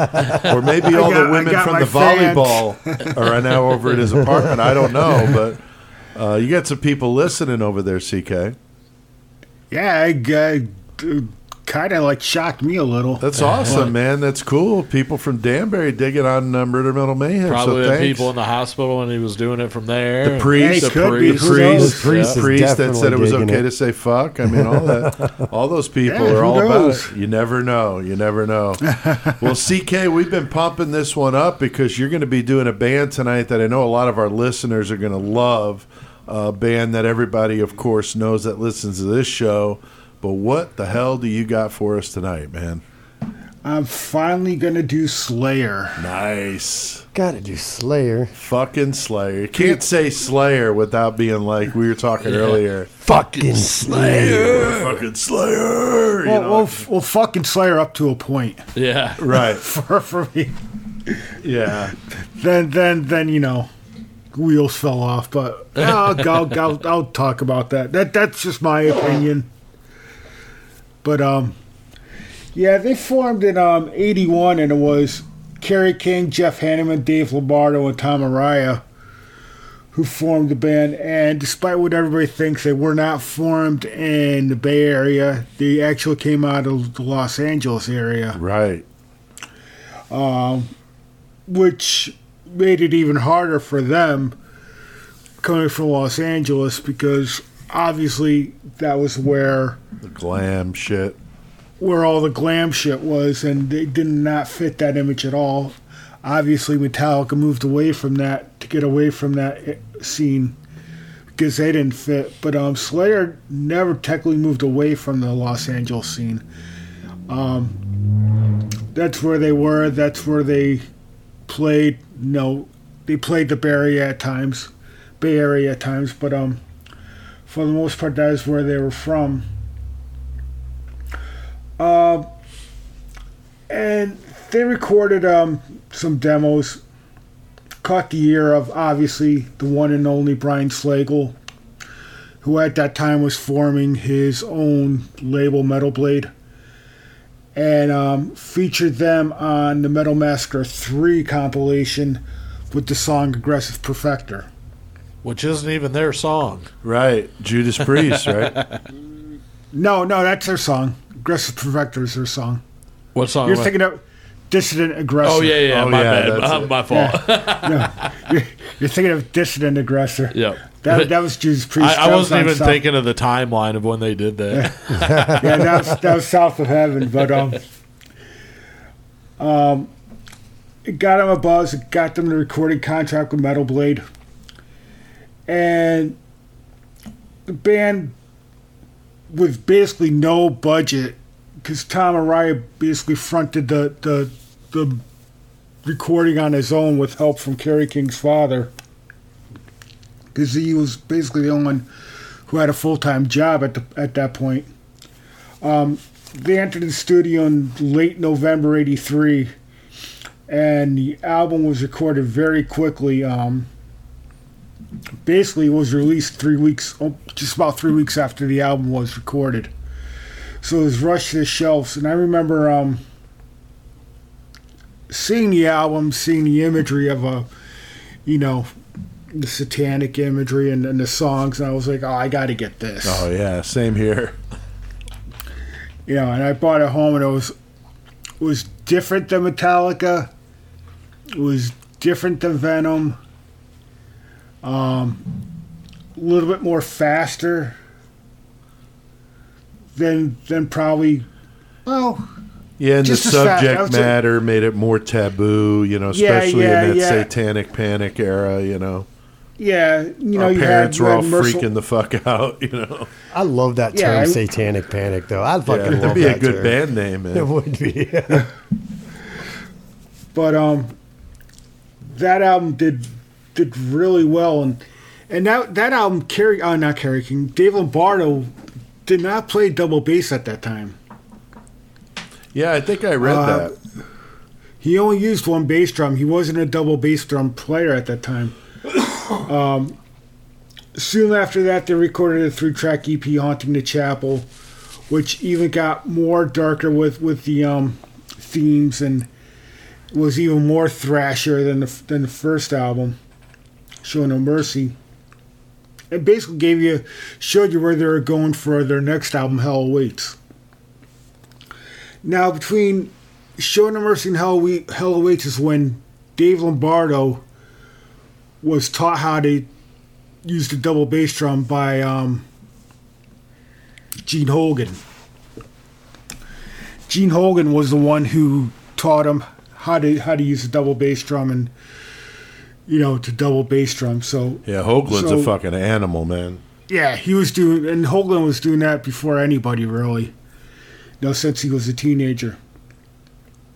but in '84 they recorded um, to me the classic Hell Awaits, which was even more darker, more extreme.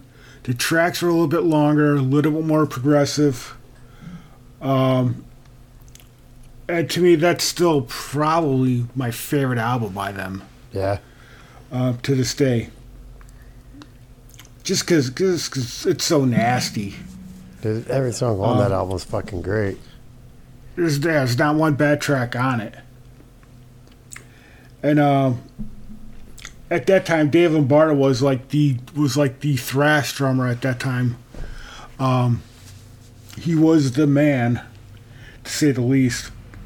And um, Slayer caught the attention of um, believe it or not, um, Def Jam Records. Um, Rick Rubin Def Jam with, um, Run DMC, baby. Yeah, remember Yeah. me and B Boot B Boot went down there to Def Jam. Oh, Made yeah, a yeah, fucking that's right. idiot out of me, right. man. Jesus Christ, That's right. fucking jackass. Um, Rick Rubin and, and B Boot. I still have that sticker on my old bass case. That's B awesome. Boot Productions. Yeah. what the fuck? I saw that idiot on Facebook. Damn, dude, that's fucking Yeah, awesome. I'm not gonna say his real name, but yeah, B Boot. Sorry. It's dragged you in the weeds, CK. But I'm just remembering that fucking train ride to the city with him with that fucking shower cap on, with the fucking Jerry God. curl. Fucking ridiculous, man. I'm not even exaggerating. surprised you get your asses kicked. Yeah, big time. But um, they um signed Slayer, the first metal band or even rock band, to their to Def Jam Records, and um, Rick Rubin produced the upcoming album Reign in Blood, which you know pretty much had Classic. everything man. on it. You know, it's it, that is a classic. You know, had everything from you know Joseph Mengele to Murder to the Yeah, good for- anti-religious stuff. yeah, and um, Def Jam didn't have a problem with it, but their distributor, who at the time was Columbia Records, had an issue with it Right. To the point where they weren't going to put it out. So, what Def Jam did was they, they went to Geffen Records. Geffen Records was okay with it. Geffen Records distributed the album. Geffen's just like, Eh. fuck yeah, hail Satan. Slayer. And, um, you know, they put it out and came, I think it came out just almost 34 years ago. Wow. this month. Um, put it out, and it became the biggest charting album by Slayer at that time. Obviously, um, thirty minutes of pure aggressiveness, pure thrash. Um, it was just a phenomenal album, and I remember I remember people having a cassette, and the cassette was so short because it was only thirty minutes. The it same had thing on both sides, right? s- the same thing on both sides, I believe. yeah, Yeah, we were talking good. about that last week. I think Joey, right? so I had to flip it over and play it again. Um, That's You what I was know, and saying. they- uh, they- technically, Live Undead's longer than Reign in Blood. right. Right. Yeah, it is. Because I think that's 31 minutes. Right, something like that. And I think Reign in Blood is 29 minutes. right. Right, It's like just two minutes, like a couple funny. minutes longer. Fuck yeah. But um, they tore the hell out of that album. And I saw them. They um, I forgot who opened up for them, but I, I saw them. They were they were touring. They were headlining. I think I saw them at West Hartford Ballroom. Huh. Can't remember. But I think that was no, it was the following year, the following album. Um, you know that obviously Reign in Blood was was the album at the time, and to to this day, many people say that's the Slayer album to own. Yeah. It was their, you know, Sergeant Pepper, let's say, as far as what people think of it. But um, they they followed that up when next year was South of Heaven, and um, South of Heaven was a little bit more toned down, a little bit slower. um, a little bit heavier, but um, I actually like that just as much as Reign in Blood. I do too, man. Yeah. South of Heaven is fucking amazing, man. Um, it's got some great songs on it, great, great lyrics, great hooks. And that's the album they did, Dissident Aggressor by Judas Priest. right. And that was the, the tour that I saw them where they played the Felt Forum in Madison Square Garden and Danzig opened. And that was the the um, show where people ripped the seats from from the Felt Forum. Oh wow. I've been to to 'em Slayer around. where that's happened, dude. Yeah. and that was that was the last time um, any metal band or hard rock band played oh wow. in the Felt Forum until until it closed and changed changed to the Madison Square So you, Garden Theater. you can say something you can like straight that. up say, "I was at that show, motherfucker. I helped get metal canceled. Fuck yeah, Slayer. fucking Slayer." Graham, like Graham a dope. like, yeah, Graham, like I remember Dope. seeing him at the Riviera up in Chicago, and it was like raining blood on the stage and shit. yeah. It Right. was so Yeah. fucking sick, man. Wow, I've seen him there. I've seen him at the Aragon up there in Chicago. I didn't see them, I don't think, till I moved out here. Um, so uh, I missed the show you're talking about at the West Hartford Ballroom, but yeah, they were phenomenal live, man. They were so fucking. The energy was just intense, man. Just brutal. Oh, they were great. Yeah, anytime Brutal. I seen Slayer live was fucking awesome, dude. Yeah. But um, I mean, I seen Slayer f- four times in a row. Like in a row, Um, like Monday, Tuesday, Wednesday, Thursday, no, I like mean, I in mean a row. four, four, four tours, Four four, tours in a row, row. right? And I saw him. I in between tours, and the fifth time was not anything like it was the first four times. But um, 1990, they followed um, South of Heaven up with Seasons in the Abyss. Another good Fucking one, man. slam. That's a And, banger, uh, dude. which, which to me, which to me was the last classic Slayer album that they recorded. Was also the last one they recorded with um, Dave Lombardo. Dave Lombardo, Right. and that may have something to do with Yeah. why why the why the wheels fell off and they started to go downhill. I don't know, but um, that that was another another album that just crushed. No, that, that Um, dude, that's a fucking. I was banger. listening to that today, man. That's fucking amazing. Dude, back back in high school, dude, me and one of my buddies, we fucking hung out like all the time, fucking, and we had the cassette Walkmans, right? Right. We fucking both have fucking Season of the Abyss on our Walkmans at this, and just push play at the same time because you can't do it. Like, you, there ain't no Bluetooth or no shit. We're sitting in Right. school and shit, like listening to Seasons fucking at the same time. It's like, fuck yeah, dude. That's awesome, man. You know, and they and I they toured for that album. I saw I saw them on that tour, and Dave Lombardo was getting a little, I guess, the usual you know musical differences. Right.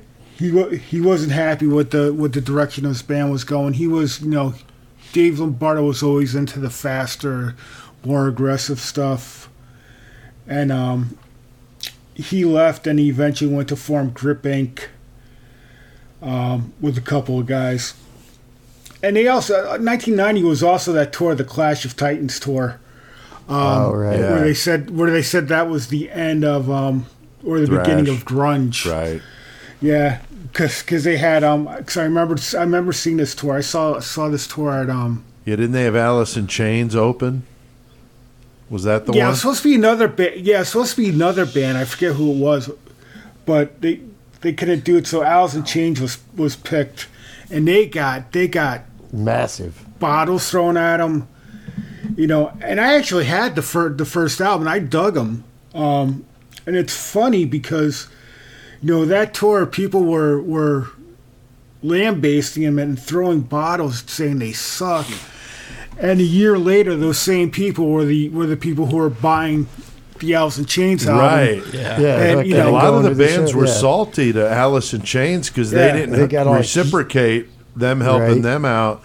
by not hooking up the metal bands after metal After was on its way I- out. I saw some shit like that. you that know, they could have kind of reached out and tried to help them, and yeah, they were pretty salty Well, about it. was more it wasn't it was more the other bands than Alice in Chains. It was you know like Soundgarden, um, Nirvana, Right. obviously. Um, they they didn't want anything to do with the thrash scene or the metal scene. Right. Because they want to do heroin, man. I guess.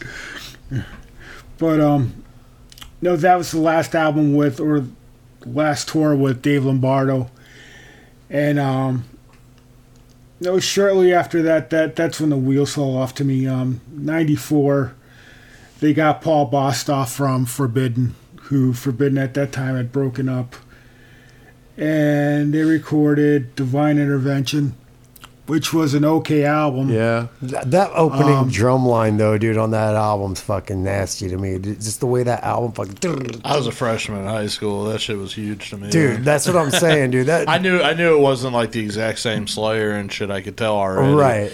But I still loved that album. I thought it was an aggressive, Very piece of aggressive. music. I thought. I, I, I thought I thought compared to the others it was uninspired. Yeah, I don't think it was written Uh, as well. It had I could listen to the album and I would forget the songs. Yeah. Yeah.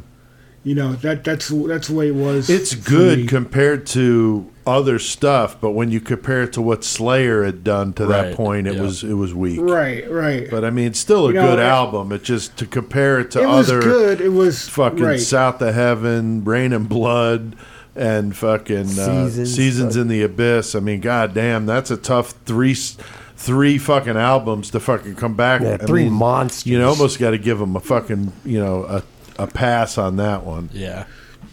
I would give him a pass, except it didn't get. Any I know better. that's what I was just gonna say. It, Paul Bostaph, I think, is a hell of a drummer, but I think the, the still- absence of Lombardo. Lombardo uh, in that chemistry of that band, I think, really changed him a lot. because Yeah. because when I saw him on that tour, he when he did the Lombardo stuff, it lacked.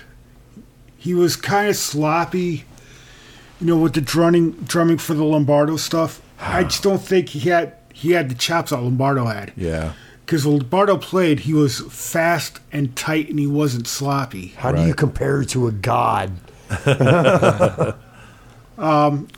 You know, and that and that that that, ti- that time, you know, there were a couple other drums who was as good as Lombardo. Um, Charlie Benante, right. another one who's who's a fast and you know flawless drummer. John Right. Tempest was Obviously- probably one of my Hoglan, favorites. as you Ah. already talked about. Obviously, Hoglan. Who um, Richard John Christy? Tempe- Uh, John Richard Tempest. Cr- well, he John Tim- Christy wasn't really around at that time though. Right. Oh yeah. Around here, he was though. He's from Yeah, Missouri. 'cause he yeah. came from, he came from the mid Midwest. Yeah, Yeah. he, he because I think his first band was Death was was Death. His first major band, I should say, Yeah. Was Death. Yeah, he's from Missouri because uh, the guys I used to play with in Low 12 in their first band played a show with him. And uh, in whatever the name of the band was, I don't recall now, a death metal band from uh, Missouri. But then he left and moved to Florida and joined Death. And then, of course, you know the rest of the story. But The rest is history. Right. But sorry to take you away. No, it's all right. But um, four years later, they released um, Diabolos God. Musica. Diablos and fucking shit. I didn't think it was that bad. But again, compared to those other ones, Right. it's just not as good. well, when you try to when you try to attempt to go nu metal, you you detune, and it's obviously you're you're trying to be a new you're trying to gain a nu metal crowds. I I couldn't I couldn't even listen to that album. I think I heard it a couple times and I was like, you know what, this is garbage. I liked it. And I Yeah, I like some of the songs on it, but I, I don't know about new. If I would say they were trying to be nu metal, but I agree. Compared to those classics, it's it doesn't hold a candle to it. But I didn't think it was that bad. But I know you I, I disagree. thought I thought it was horrible. Yeah, I was a big hater on it when it came out. Yeah. I actually, uh, it made me appreciate God Hates Us All more. Yeah, exactly. yeah, see, I like that one too. That's what I'm saying. When they came out, I was like, On oh, 9 okay. 11, it fucking came out. I That's remember I true, went to buy it at Best Buy right on my way home from finding out about the towers, my cancer, all that shit was going on the same day. Bought that Slayer album on 9 11, threw it in the CD player, and I'm jamming fucking God Hates Us All driving home. Like, what the fuck, man? This is crazy. Like, maybe the Well, fucking I- I- world is coming to an end. Like, holy shit. The fucking Diabolus in Musica album. Like me and Michael were working in the uh, kitchen hotel at the or the hotel kitchen there in Bloomington and shit. And fucking we had uh we had that album playing. There's a bunch of uh, Mexican people that work there or whatever, and they're looking at us like, "What the fuck?" We're like, "Diabolus in Musica," and they're like, "Yeah." they're like, "Yeah, I know." we know all about Diablos. Diablo Ob- Productions. Obviously, obviously, in 1990, uh, in 91, they came up with God Hates Us All. Fuck yeah. Not Um, not I actually- I- 91. not 91. though. 2001. Yeah, 2001. 2000, I'm sorry, 2001. Chemo Brain. Yes, September 11th, Uh, man. Crazy. Um, I actually, I was able to get it the day before because I also got Of course the, you um, well, I- well, I had, I had a record store that allowed me. He would, he would get, he would sell it to me a day early. Nice. Nice, nice. Um, Got that hookup. And um, that that was the same day I got the Dream Theater um, Yeah, that picture of them. live from New York. Yeah, which that album's worth money now. Oh, I'm sure. Um, but um, I actually, I actually dug God Hates Us All. I thought it was, I thought it was a step in the right direction. Yeah, Yeah, me too. I liked it. I agree. You know, and um, it sounded like they were going back to the old Slayer, the old, the old form. Um, the the you know thrash, the, the lyrics, fucking, the content, yeah. Um, and I actually saw him on that tour, and um, that was one of the better. Tour- that was the last time I saw him. The tour because the tour before that sucked, was horrible. But um, yeah, they were great on this tour. Um, you know, and then there was the rumor that Dave Lombardo was coming back. That Paul Bostaph, Ball, Paul Bostaph left, and they were getting Lombardo back, and it was the next album was going to be it was going to be the next big thing, Right. and um, you know they put out what Christ's Illusion in 2006. Yeah. Well, what originally was supposed to come out in 2006. I think it came out in 1998 or around then. And um, another fucking disappointment. Um, I just don't know what happened. I, I, I don't know if, if if they lost. You know, I, if if Tom Araya lost interest or somebody lost interest, Yeah. Um, It's Catholicism, man.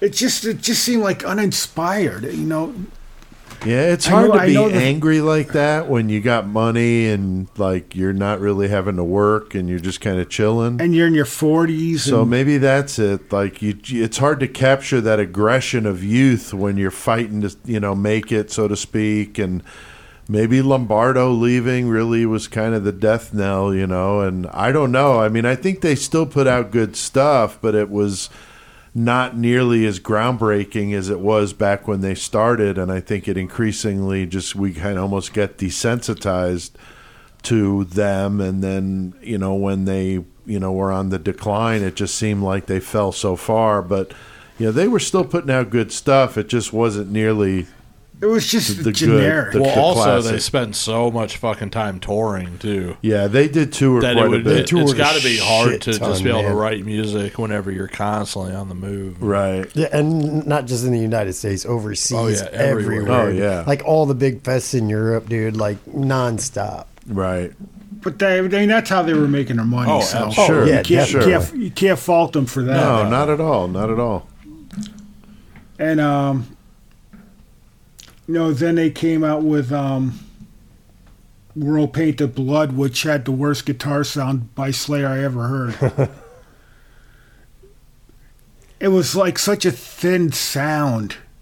I I was like, the songs are actually good on it. It's just it's just the sound of the album Really? yeah to me suffers. You know, it, it's like you, you, they, they can't get it together. It's like you know, you write good songs, you have good songs, but but the sound isn't there for it.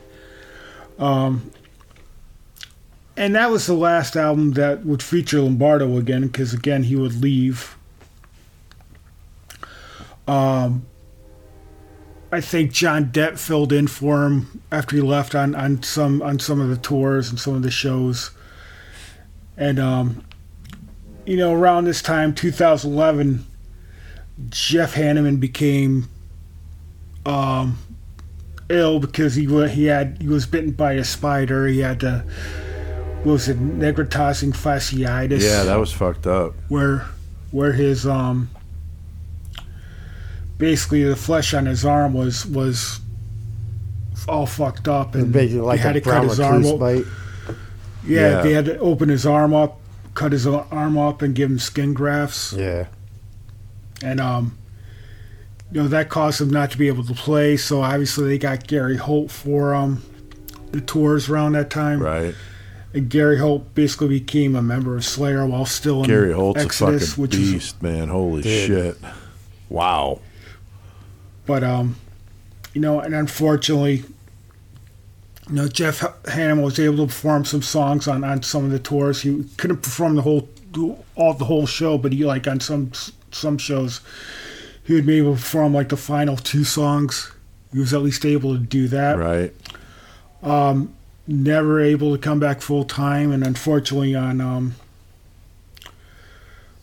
2013, Jeff Hanneman passed away. It's Um, fucked. It doesn't not- feel like it's been that long, It dude. doesn't. Wow. Since Seven Jeff Hanneman- years. yeah. Jesus. you know, not from spider bites, but No, from but, um, yeah. Liver failure, right?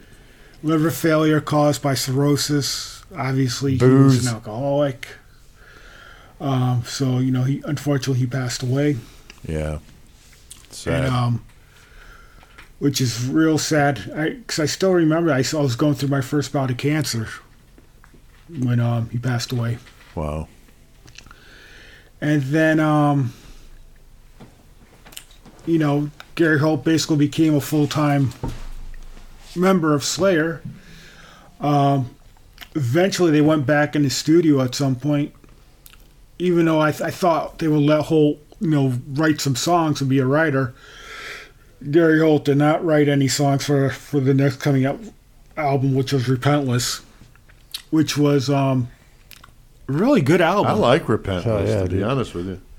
Um, you know, and it it was a good way to go out because you know they actually had um an album that they should be proud of. dude. Um, That fucking No. album's so good. Dude, the song, the video, The for that videos are song, wicked with Danny Oh, Trejo Danny and Trejo shit. and the Yeah. prison scene. Yeah. fuck, Yeah, God those damn, are dude. sick, man. Those things are so fucking great. but um, then um, you know Slayer went on the um retirement tour and finally was it last year or the year before? It was right when I we started remember. the podcast because it was, I think, the Yeah. first or second episode we talked about the final tour. yep, it was. That's right. So so was it's right been two years yeah. since um you know since they retired and um, Right. Mm-hmm. called it quits. And um basically they're they're getting back together, but it's not going to be Slayer because Tom Araya is He's totally done. retired from music. Yeah, He's right. That's what he done. He can't do it anymore. But supposedly there's going to be a um, Kerry King, Gary Holt, and um, Paul Bostaph with somebody else. I forget who it was. Are forming a band. Um, I forget who it was. But um, yeah, Tom Araya is totally done. He's he's done with music. Um, so he's completely retired. And you know the the the influence that Slayer has had on on metal the last forty years oh, is um, a lot. yeah you can't you can't Right. deny what the the influence that they had on on almost every single death metal band, thrash band. Um, you know, even around the time where where where was it? Um, deathcore bands. Uh, that's what I was. Slayer that's what I was just gonna say. Pretty much any genre, at least one member you see them somewhere, Right, with a somewhere, no matter shirt. what, they got a Slayer Right. shirt on. There's Yeah. something they're covering. Huge the bands are covering Slayer songs all the fucking time, dude. Yeah. But, I mean, You know, so so you can't you can't deny No. what whether whether they were consistent with what they put out or not. Um, they had an influence on the scene, and still to this day, you know, they're still influential. will never Um, not be. Probably, you're probably right, Chris. They probably will always be influential in some one way or the other. Right. Uh, new generations will discover them like like new generations will discover Sabbath. and- Exactly. you know, and that's the way it is. And and they should be in the, to me they should be in the Rock and Roll Hall of Fame. Yeah, I agree. I Uh, was there but- but- last year and I thought it was a joke. I mean, it was cool to be there, don't get me wrong. But I mean, they got like, you know, people in there, It ain't rock and Madonna. I mean, give me a fucking break. You know, what the hell's she ever done for rock and roll? And yet, you know, bands like Judas Priest and bands Maiden and they get snubbed, you know. It just it doesn't make any You know, sense. even even even bands that are you know just rock and roll like Foreigner. Right? How can you know if if a band like Foreigner can't get in? What makes you think a band like Slayer gonna get Right. in? Right.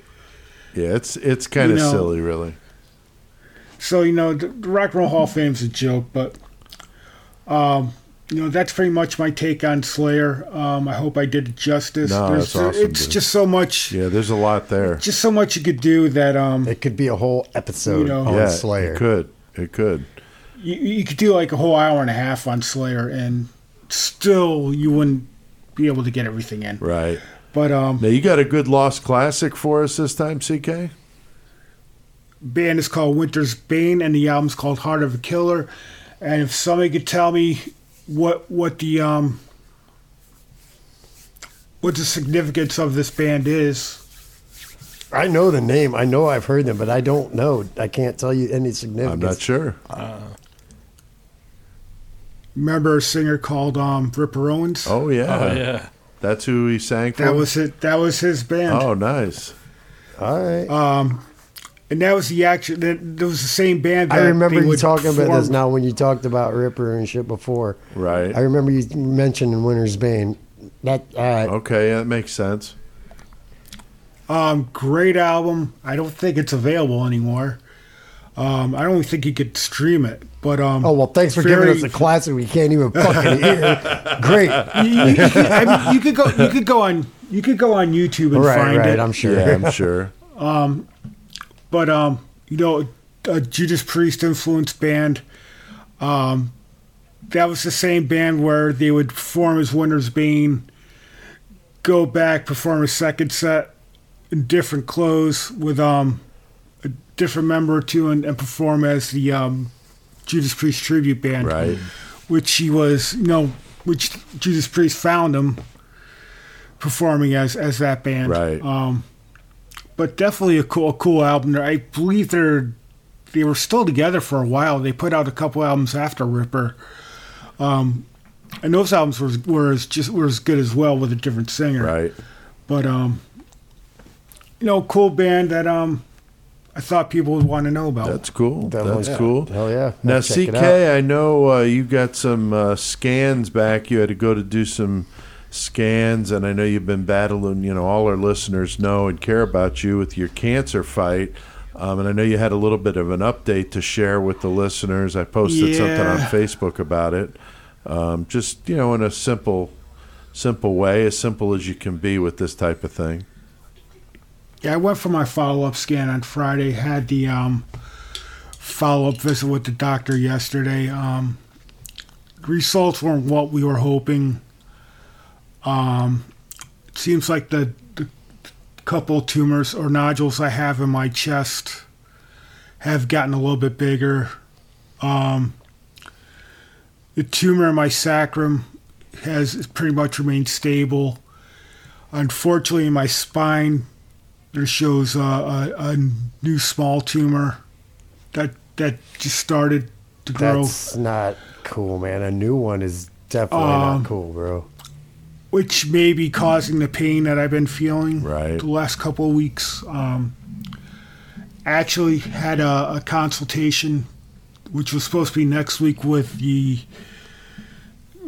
radiate radiological oncologist. Um, they actually pushed up. I'm going tomorrow afternoon for the consult to see if I could get actual radiation on that area. Okay. We're going to be trying a new chemotherapy after um, if I get radiation after the radiation, we're going to be trying a new chemotherapy um, on me, which will be back to every two weeks. and It'll be a infusion, so I'll have to go to the hospital. Won't be a pill, Right. but um, feels that's the best um, option right now that we're going to try. Wow. So you know, see what happens. Well, you've been No, in a hell of a fight, dude, and your your dude. optimism and your fucking just attitude is impressive, man. I keep telling you that, but holy shit, we always Well, you know, worry about you. You know who know who gets gets um the props for all that is is my wife Laura. yeah, she does, man. Oh, she's yeah, she's- amazing. she's- With- always with, been there without you. um without her, I don't know where the fuck I would be. right. Um You know. Yeah, I agree, dude. But, she's um, amazing. You know when when I get down, she kicks me in the ass and says, "What are you giving up?" And I'm like, "No, I'm not giving up." You know, just sometimes you get down and Right. you know it is what it is, and you know you're like, "Well, fuck, I got to fight." Right. To So, never give up, homie. So we're gonna, you know, continue to fight this fucking disease until I kick its ass finally. Well, so that's good, dude. that's where we're at. Well, I appreciate you sharing that with the listeners. I know we talked yesterday on the phone, and I know you got a hell of an attitude about it. And I know that you would want us to keep talking about fucking metal. So I think it's about oh, time to Oh, hell play yeah. some fucking little bit of onslaught here and get into our next segment. So hang tight.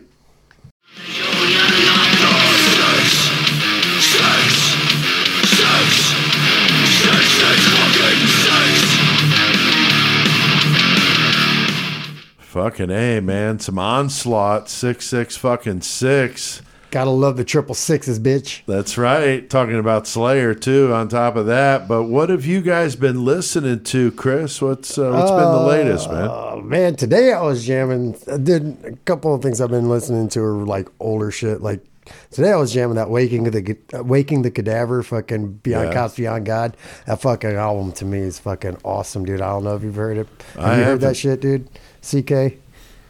I've I've heard I've heard of them. I haven't heard that album. I they're gotta check fucking them out. Though. badass, New. Jersey. From Jersey, fuck yeah, and also uh, fucking Nekrogoblikon, man. I love Nekrogoblikon. Oh, wow. those I guys are great. Yeah, they're fucking awesome, dude. They got the fucking hype man too when they're playing the fucking dude, the ne- the co- goblin. He's fucking awesome, man. But fuck yeah, uh, cool. that and uh, old ass fucking uh, early to mid two thousands. It's, uh, it's a deathcore band, but called Elysia. I, they two they they they put out two albums in two years, and that's it. But they had like sixteen members throughout that two years and Oh, two wow. albums. Holy shit. Yeah, they they put out Masochist and. Uh, uh, Lions of Judas, and the Lions of Judas one is way different from the first one. But I've been jamming those the past couple days. Just That's cool. Love to hear it. That's and cool. also that group that's not metal, fucking Skin. They put out a video for their Columbine album or Columbine song, and it's a fucking badass shit. So I know some of that. That's cool. Joey, what about you, man? Uh, listen to my own shit again. Yep. That- that- Well, you've been shit. working on Yeah. new stuff. Yeah, that Recording was the same. Uh, one thing that me and Alex from Cry Tripper, Yes, we uh, yes. doing this band burnt burnt to a crisp, Yeah, I saw that. and so that's pretty cool. We're actually gonna premiere that at HOI, which will be fun. We uh, Oh, cool. did three songs for uh, split we're gonna put out, but um, I love the split too. yeah. but what I'm jamming in my car right now is uh, Sanctuary into the Mirror Black. Oh, they're coming up on the 30th anniversary Yeah, fuck yeah. re-release. Yep, It's coming out with a re-release on the end of this month of that album. Of that album. Yep. Oh, sweet, sweet. Oh, nice. Yeah. Fuck, fucking Warrel Dane, man. Yeah. I, I actually hadn't even listened to them for like a long time, and I saw the disc, and I was like, "Oh shit, I need to put this in." That's cool. CK, what about you, man? Um, I've been like all over the place. Like um, Dillinger, so I've been listening to some Dillinger Escape Plan, Fuck yeah, I love Dillinger. Satan's Host. um, some Overkill, and I've been digging a new ACDC tune. I heard, I uh, haven't that heard they it. had a song, but I haven't heard the song yet. Yeah, it's it's really good. It's you know, That's cool. Obviously, it's it's, it's ACDC, but sure, um, sure. you know, it it kicks ass. I'll tell you, I heard a new Accept song and I did not like it. I don't know No. what it is about it. It's kind of bland. Like, I'm kind of unimpressed. I was really psyched that they I had didn't, it. I didn't even know I didn't even know they had a new song. out. yeah, I heard a or what there's a video for it, and I was not that impressed with the video or the song. It was just kind of blah. I got some. Uh, I got some friends over in Germany in a band, Cerebral Enema grind band. Yeah, They're really good, but they also working on this thrash album. And I linked it to CK today, one of the songs, but they're called Yeah, Anne- was that- Annexation. Oh, that that song was killer. Yeah, man. and I mean, they kept telling me they're like, "Yeah, we're doing this thrash project." Doing. I was like, "Okay, yeah, I want to check it out." And Yeah. then they finally, uh, you know, linked me that day. I was like, "Wait, this is fucking good." Oh wow, So uh, I'm gonna try to get that full album. nice. yeah, yeah. Because that that that has a, I, I the album's out, but it, it's like import and it's like Yeah, a crazy price. yeah, it is. Uh, I maybe because I'm gonna talk to them see if I can get a couple copies from the band because I'm doing a trade with them anyway. So if I can, I'll try to get you one. CK send it to Yeah, you. definitely. Because Uh, that, that song, that riff in that song is awesome. I'll probably link it to Pete. Maybe we can play it for bumper music or something. Next Yeah, week. that'd be cool. Yeah. I've been listening to the new Armored Saint stuff. Uh, of course, I watched their streaming concert on Saturday. It was really great. Hell yeah. Uh, their CD release party at the Whiskey in L.A. and they did it all virtual online, so there was nobody there, but they played on stage. It was great.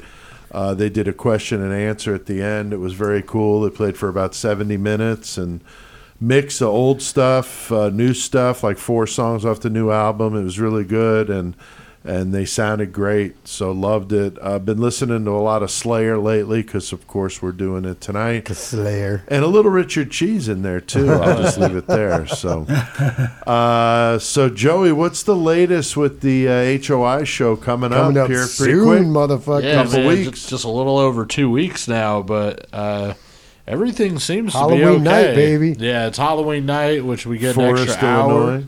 Yeah, fucking time goes back an hour that night, Oh, so we get an nice. extra hour. Getting it- uh, and it's a full moon. Yeah. It's Oh, Halloween. damn. Dude. Oh wow. some bands have changed, unfortunately, but others haven't. Um, still twelve bands on the bill, so not bad at all. Right. Uh, It starts early though, right? Yeah, it start uh, two o'clock's whenever it tentatively starts. Bands at three. Um, I have a feeling most people that are going to be there. They're going to be there early on anyway, which is cool. Right. People have been waiting to do some shit, and a lot of people traveling, so that's going to be all right. Yeah. I started seeing, you know, the bar sharing the event. Cool. and Murder Metal Mayhem will be there. Murder Metal Mayhem will be there. We'll Uh, have some merch there, so come on and spend a little money. Hell yeah! But I've always been curious too, because it's like, especially with this year, how shit is like. Right. Man, Yeah. I'm just holding my breath for this shit just to know. fucking happen. I know. Fucking uh, the other night we were hit, when we were kicking it for Michael's birthday. He's just Cash was just straight up, just like, dude, I just want to wake up on November first and everything just went off cool, and I'll be all right by then. right, right. No, Yeah, I it should be all imagine. right though, man. And like I said, the bar was fucking sharing the event, and then I even got hit up today by them, and they were like, "So, what kind of beer should we order for the pe- you know Like Oh, what most people drink. Yeah, Dude, so we get a plethora of this kind of beer. Halloween, Right. October thirty first, five dollar show, twelve bands, fucking Middle Illinois. If you guys Yeah. are around, like it's worth Get it. her done. There's- There's not a lot of shit happening this year, so fucking And we're doing a special episode for HOI. Yes, uh, we're going to play it the last week of October, so you'll get to hear some of the bands, and we're going to talk about the show and much more in depth. We're actually going to be recording that one uh, this Saturday. So, all right. Um, also, we found out this week uh, that Mark Sugar, the guitar player from Bear Maze, CK, you got that new album. It's fucking ripping. Killer. It is. It's, killer. great. Fucking We played a song last week, uh, "Let Crack the Whip," and it's a badass tune. The whole album crushes. And Mark is a good dude. He's going to be on with us. We're going to do a an interview with him on Saturday, and we're going to record it.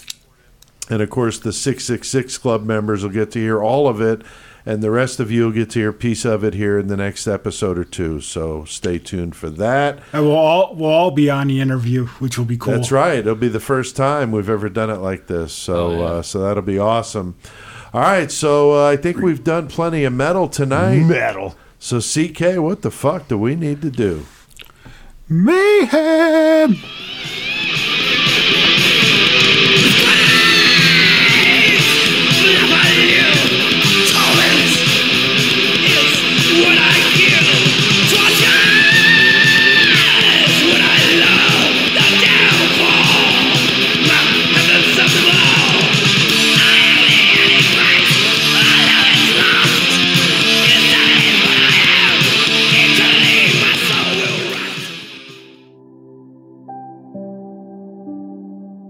Are you tired of your girl having some nasty stank ass pussy?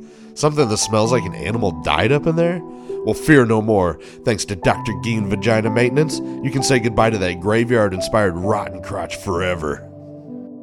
Yes, my wife's pussy smelled like 10 motherfuckers died up there. But when I applied Dr. Geen Vagina Maintenance Cream, it smelled fresh and new.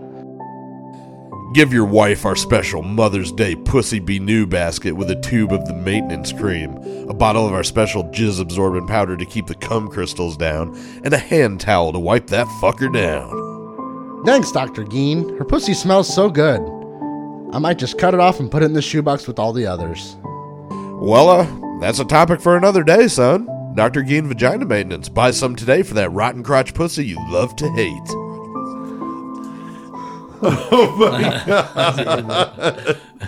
That's got to be probably the best one we've ever done. so That's so fucking ridiculous. Dude, man. so With my son, The fucking the two Joeys in there yeah, doing that that, shit, that fucking jizz crystals. Oh. and the hand towel to wipe that fucker down. I think that Oh, one was man. like we did that one so long ago. Like I didn't oh. I didn't bother to read through it well enough before I started to try to do it. Right. And then just started cracking up dying. Like, yeah, those are so fun. We got it. we got some more we're gonna do Saturday, CK. So prepare yourself. I'm sure we'll call on you for That'd be some. cool. Yeah, it'll be fun. So, all right, guys. Well, we are in mayhem. We just passed the two hour mark here, so we are yeah. crushing it with some Slayer discussion, and of course Yuba County Five. Moving into mayhem. Of course, uh, you know, fucking Slayer with uh, the At Antichrist, sleep, fucking Antichrist. crushing. I was going to play that, uh, but I decided on the Antichrist there. One of my favorites, man. That is just such an amazing. I remember that song on fucking Show No Mercy. Hell just yeah. so fucking wicked. But we are in mayhem, and CK, you said you had a uh, mayhem story. Chris has a has one to share as well. So yeah, nothing ridiculous. go ahead, I CK. go ahead, What, CK. what what do you have for us? Well, this goes back a couple years ago when I was when I was at work. Now I work for a retail business. I'm store management. I'm not going to give the name, but it's a big chain in the Northeast. You're probably And a I was- manager where I work. Yeah, right. Yeah. Not not unless you're food. Nah, food I'm on the retail. retail, but we are from the Northeast too. So anyhow, But um, I'm not, I won't I won't give the name because I'm still employed. you would like to remain employed. Yes. um, I was opening the store one one morning, so I go in at seven, a little bit before seven. And my normal routine is I walk in, I walk the store, I say hi to the night crew, make sure there's no issues. Um, didn't see anything through my initial walk. And I go in the office, do payroll real quick, and, and walk the store. So I did this that morning. So I get ready to walk the store after I do payroll. And I'm walking the back aisle. And I'm walking and I'm looking and there's a th- something in the middle of the aisle. I'm like, I, I go, this can't be what I think it is. I hope it's poop. I get closer. And it's a log of shit. Yeah. Oh, Fuck yeah. I'm like, you got to be fucking kidding me. Dude. One, Wow. there's no way somebody could just drop draw and take a shit like that. I've seen videos, bro. You seen those Yeah, I've videos? seen those, oh my god. Yeah. So, you know, I get my porter to clean the mess. I give him um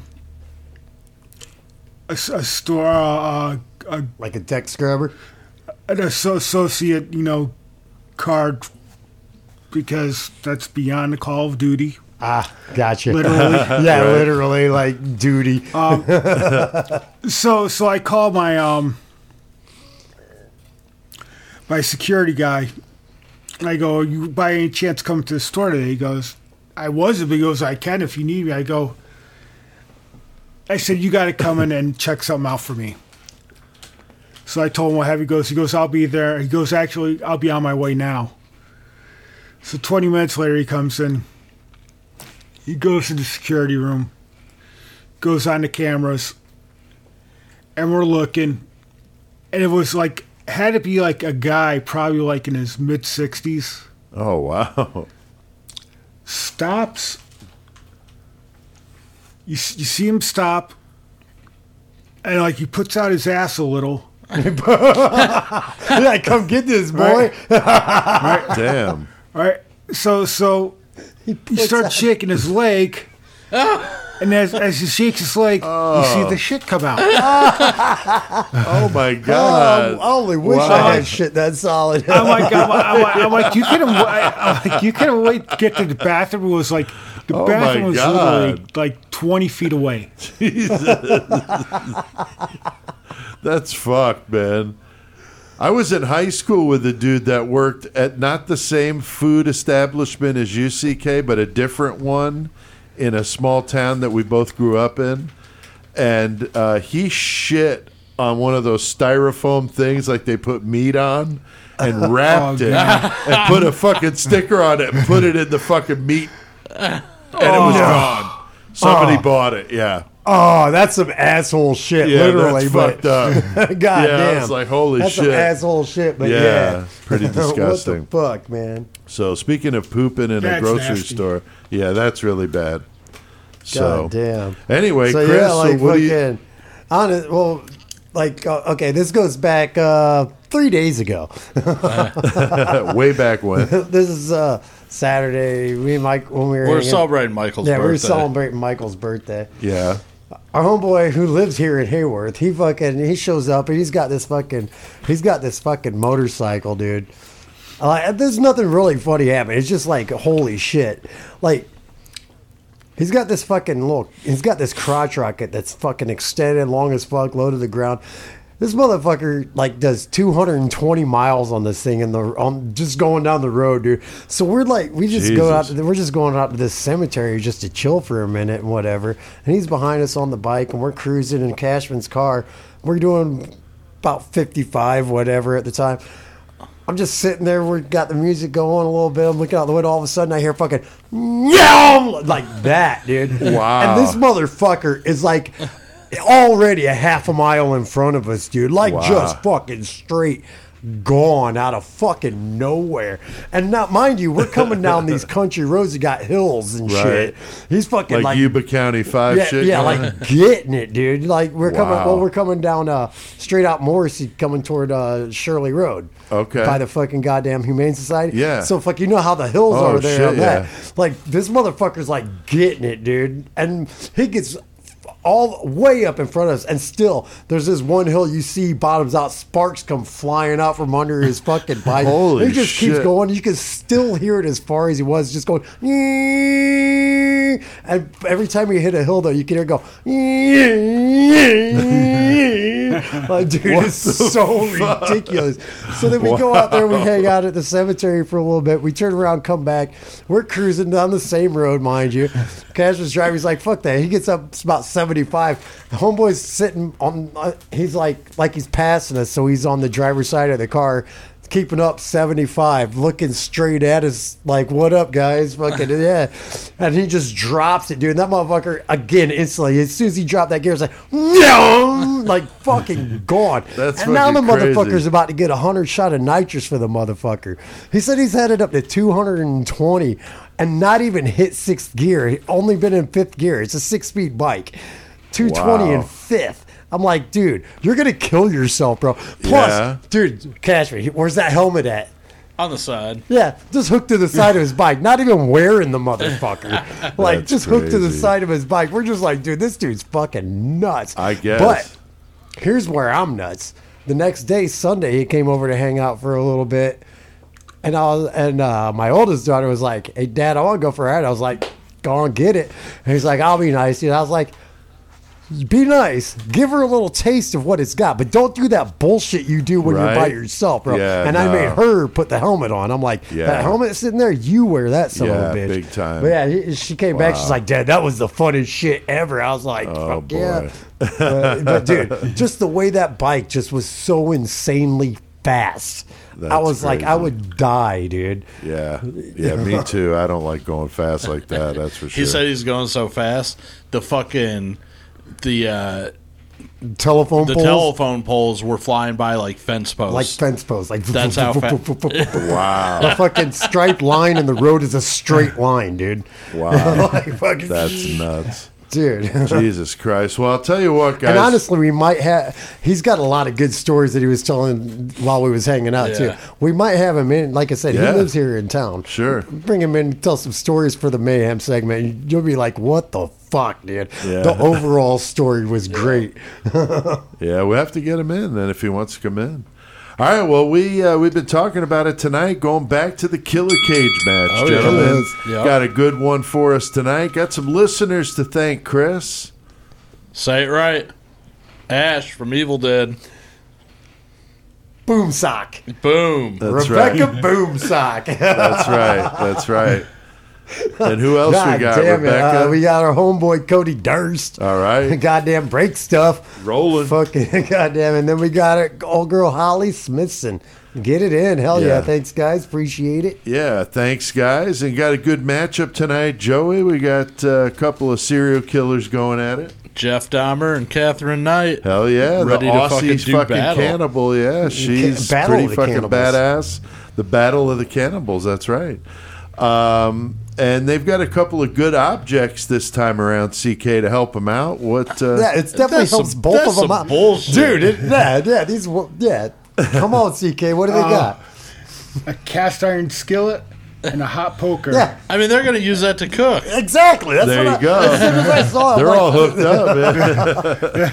well, let's say whichever one is not going to live through this is going to be supper tonight. Oh, God damn, yeah, for sure. real.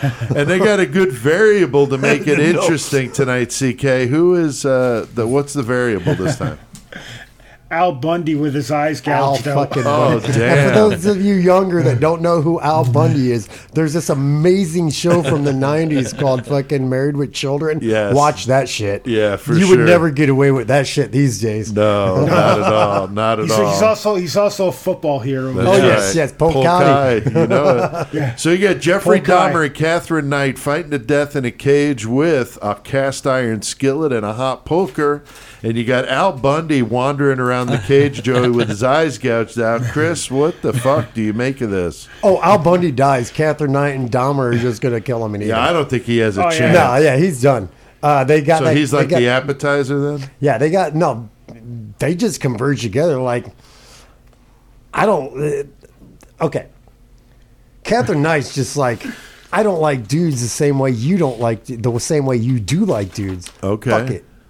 And I think they just kill them together, eat them, and then they go their separate ways. Oh, so they don't fight to the. Death. They death. don't fight to the death. They just Okay. kill Alan. that's it. Joey. I'm taking Katherine Knight over Jeffrey Dahmer. Me too. Physically, man. I'm thinking, Physically, I'm yeah. thinking Katherine Knight's a meaner bitch, and she'd have a lot more against Jeffrey Dahmer than he would against her. He's not trying to make her into a fucking zombie because it's fucking. Because it's a Right. female. yeah. Now Al Bundy with his eyes gouged out. Me personally, from being a huge fan of the show, I think that would be fucking heaven for Al Bundy, so I don't he wouldn't have to Peggy see all no that more. shit. and you don't have to look at Peggy no more. Remember when he fucking got the glasses, and Yeah, I then all of a sudden that. he could see everything? He's like, "What the shit?" I don't even like this. CK, oh, God. what do you think, man? I'm going with Katherine Knight. She's gonna take that fucking cast iron skillet and bash the shit out of Jeffrey Dahmer. yeah. I think she's gonna bash Dahmer and Bundy and fucking have like Skin a golden corral, fucking like a fountain of fucking men, fucking juices, Make all some- of fucking meat, right? And all- makes them she'd be hooked gain up. clothing with their skin because that's what she does. She'd be hooked up, man, with two fucking full grown men to fucking chomp on for a while. She And- probably I, used I the just cage. picture Al Bundy just walking around going, pig, pig, pig. I, I, figure, I figure she would use the cage like in Silence of the Lambs and string the bodies up. Oh, and there you go. there you go. All right. Well, I think we we got some good uh, we got some, a good outcome for that Goddamn. one. Yeah. Yeah. I Now, still I- think they're both going to kill him and walk away from each other. Uh, that's very possible. Now I've got uh, I've been busy writing uh, for Creation of Chaos three. I got uh, a couple of shorts, three short stories done: The Creep, The Last Supper, and The Six Six Six Express. Uh, Joey, you got to read The Six Six Six Express, and CK did as well. Uh, you said that you liked I it. was I enjoyed it big time. and we're going to do a reading of that Yeah. for uh, December. So we'll all have some speaking parts in that. It'll be a lot of fun. And uh, I'm going to do the Last Supper for Thanksgiving week because that's a story about uh, Thanksgiving. Hell yeah. Very brutal. And I'm working on my version of the Telltale Heart called The Eyes Have It. And it is very sick. A little mashup of the Texas Eyeball Killer and the Telltale Heart in one story. So it's All going of to them be. have the in the beginning. The- yes, they Now do. Now that I see it, I'm like, they duh, do. duh, duh. Yeah, not by design. No, but, I do uh, that with albums sometimes. I'll be like, I just wrote five songs that all got the in the beginning. Right. Hmm, switch it up. But Yeah, for sure, for sure.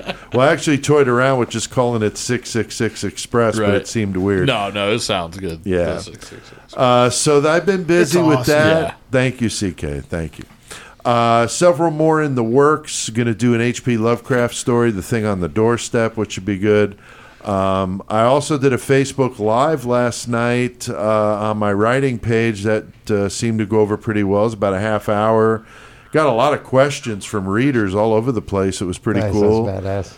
And uh, CK, you were checking that out, and uh, Yes, I was. other Came out good. Thanks, thanks. It was fun, and uh, something I'll probably do again. So uh, stay tuned for that. I'll keep you guys posted. So, all right. Well, we've done plenty of mayhem tonight, guys, and this is a long episode, but we got to hit that outro.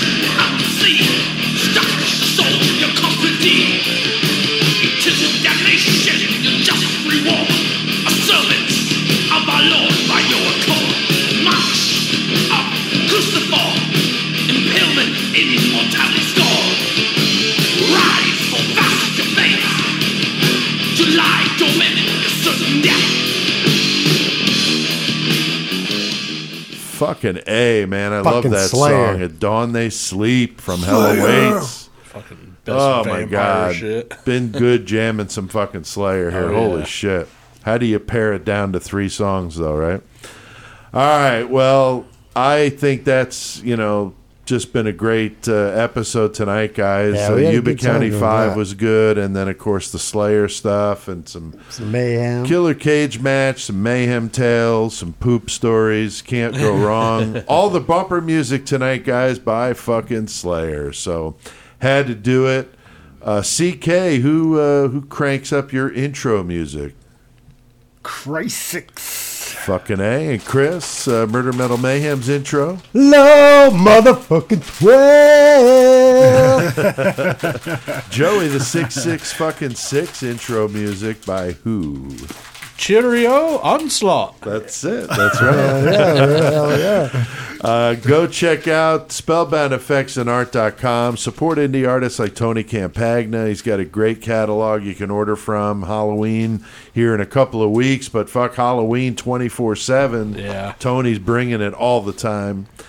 Uh, also, thanks again to artist Lou Rasconi for the awesome T-shirt, the Ed, Hell yeah. or the Kevorkian shirt I got. Uh, you could go check out Lou's artwork. Uh, T-shirt's amazing. Lou Rusconi art.threadless.com uh, for all his designs. I'll link to that in the episode description. But Lou's a good guy and really, really talented artist. And Threadless is a company out of Chicago, so we rep that shit. That's Rep right. that That's shit. right. Illinois, baby. Yeah, I got actually. It's funny you say that because when I got the shirt, it came from Chicago, and I Yeah. didn't know what it was at first till I opened it. Uh, so thanks everybody listening out there. We keep seeing those numbers rolling in, and we do appreciate it. All of you that are out there, Chris, we got a good first show. comment here. We got uh, D. Crampton says, My cousin has been talking about this podcast the past few months. I finally got a chance to listen. I love it. The episode you did on BTK was my favorite so far, but have a bunch to get caught up on. Listening in Tampa, Florida. So get it down there in Tampa, baby. Fucking goddamn death metal. The home of death That's metal. Hell right. That's what I'm yeah. saying. That's a good comment. Thank you, D. Hell Appreciate yeah. it. Joey, what about the next one, dude? Uh, the second one is from Randy Eubanks, and he commented, "The Hellcoming contest was great. I ordered some of the peanut butter. I can't wait to tear it up. Hell the yeah. whole motherfucking jar, I'll tell you what, man, that's some good goddamn peanut butter, man. Some fucking Good good, PB. shit." That's right. Good PB. CK, you've got another one here. Love this screen name. Screen name is great. I snorted because it's so funny. It is good. Ra- Rachel Ray is a whore 87. That's hilarious. What the fuck? Wow. Got something Uh, against Rachel said- Ray, I guess. Huh? Have you guys featured Bolt Thrower yet? I love old school death metal. The bear mace shit you talk about is really good. I ordered a CD last night. Guys, support it. And yes, we did do yeah. Bolt Thrower. We did. Um, I believe it was the first. Uh, one of the earlier ones in our first year. I can't. Uh, I yeah, don't it know was. exactly Right. which episode. Yeah, I don't you're remember Yeah, I do but- remember covering them, but I can't think of the episode at the moment. But yeah, we totally did. yeah, and I hear, It's- I it's definitely hear bolt. one. Thro- I re- definitely hear bolt thrower in that bear. I do recall stuff. myself saying, "Throwing bolts." So that's that's awesome, and uh, glad that uh, Rachel Ray is a whore eighty seven bought the CD too. That's really cool. Oh, that's So- great, dude. Help, yeah, thanks. and for then awesome. man. Chris, the last one. You want to read that we got last one? Sunny Hate Share six six six. That's a fucking weird. Got- you got to love that one. yeah, That's your name is good one. crazy, dude. Anyway, it's, uh, Sonny says uh, the episode on the Bartonville Asylum was great. I used to live in Peoria, but moved to Nevada years ago. The place is creepy as hell. Yeah. Yeah, I haven't been there. Obviously, Pete has, and from Pete's recollection, it seems creepy. But yeah, It is. fuck yeah, dude. Thanks for listening, Sonny. Yeah. Hate share. Definitely, definitely. Uh, don't forget to check out murdermetalmayhem.com to listen to all our past episodes. Uh, like us on Facebook, follow us on Twitter, and subscribe to our YouTube channel. And make sure you check us out. Some of those new platforms are on Amazon Music, Spotify, Stitcher, Castbox, iTunes, and more. And it really helps if you guys leave comments and rank the show, rate the show. Uh, wherever you go to listen, do us a favor, drop a comment. Uh, it helps move it up the food chain. More people get to see it. We hear hungry. It. So yeah, we could use the exposure. So appreciate that. Uh, you can support the show and join that six six six club. Keep talking about it. Patreon.com slash Murder Metal Mayhem will get you there. You could join for just three bucks a month. Join up. We got bonus episodes, That's guys. We cheaper did a Dahmer episode Yeah. that they're missing out if they haven't uh, listened to that. And And, about that's to do, and about to do And we'll be doing, Ramirez. doing a Rich Ramirez episode, so yeah, we that'll be coming up. we got that one We got- coming up in a we couple got of weeks. Interview for part of it coming up this Saturday. Yeah, we're so- going to be interviewing Jeff Gaither, the artist. He corresponded with uh, Ramirez, and our own Joey here also corresponded with Ramirez. So that's So we going to got be some really insight. fun to talk about that. We're going to do some of that this weekend, and then the rest of it will be recorded at the end of the month. So we got a lot going on here. And if you're a member of the 666 Club, you'll get to hear it. If not, you'll be S O fucking L. fuck off. Uh, you could go check out my books, PeteAltieri.com, if you're interested in that or getting in on one of those live episodes, live events I do. Uh, don't miss the next one. We're going to talk about the crazy case of Paul Bateson, the X-ray tech on The Exorcist, actually killed somebody, fucking nuts. Yeah. And suspected of killing six more in what they called the bag murders in New York City. So it's a a wild fucking tale. Hell yeah. We'll dig into that and the curse that seems to have surrounded the movie franchise. Pretty wild stuff. Continuing our October march. Yes, keeping with the And I'll be creepy. and I'll be doing doing Ghost that that week. So That's right. cool. You're doing ghosts? Yeah, he's going to do Ghost. Ghost. Really? Yeah, that's cool. I'm not into him, but I think a lot of our listeners probably are. I definitely can't be the judge. No, I definitely ain't gonna because judge. I'm I'm definitely uh, got a very finite taste in music. I have a fucking open mind. I've never actually listened to him a lot. I've dude. heard I a really couple don't of their songs. It's all right. It's just not really my thing. I'm but so I'd be this curious has got to hear me super about it. curious, CK. So yeah. Yeah. Uh, we can't let him go without hearing a song we'd all thought you'd like. Now, since we're doing Slayer tonight, Joey had originally suggested last week that I redo a, or do a karaoke song of a Slayer tune, and we thought, well, that kind of takes away from the fun of it because it wouldn't be 'Cause it- funny. yeah, it's not a. Although it'd be fun to do, it wouldn't be funny. Right, but right. this Right, right. is funny. This is Richard Cheese. Hope you dig it. Crank it the fuck up. And until next time, keep one foot in the gutter. And keep your feet trudging through the snow up that mountain till you find safety.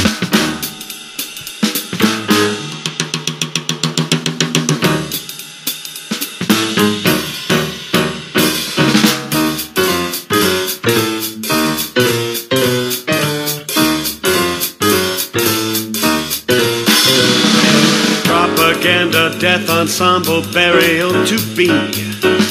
Corpses rotting through the night in blood-laced misery. Scorched earth, the policy, the reason for the siege. The pendulum, it shaves the blade, the strafing air blood raid. Support the war. War support. Final swing is not a drill. It's how many people kill.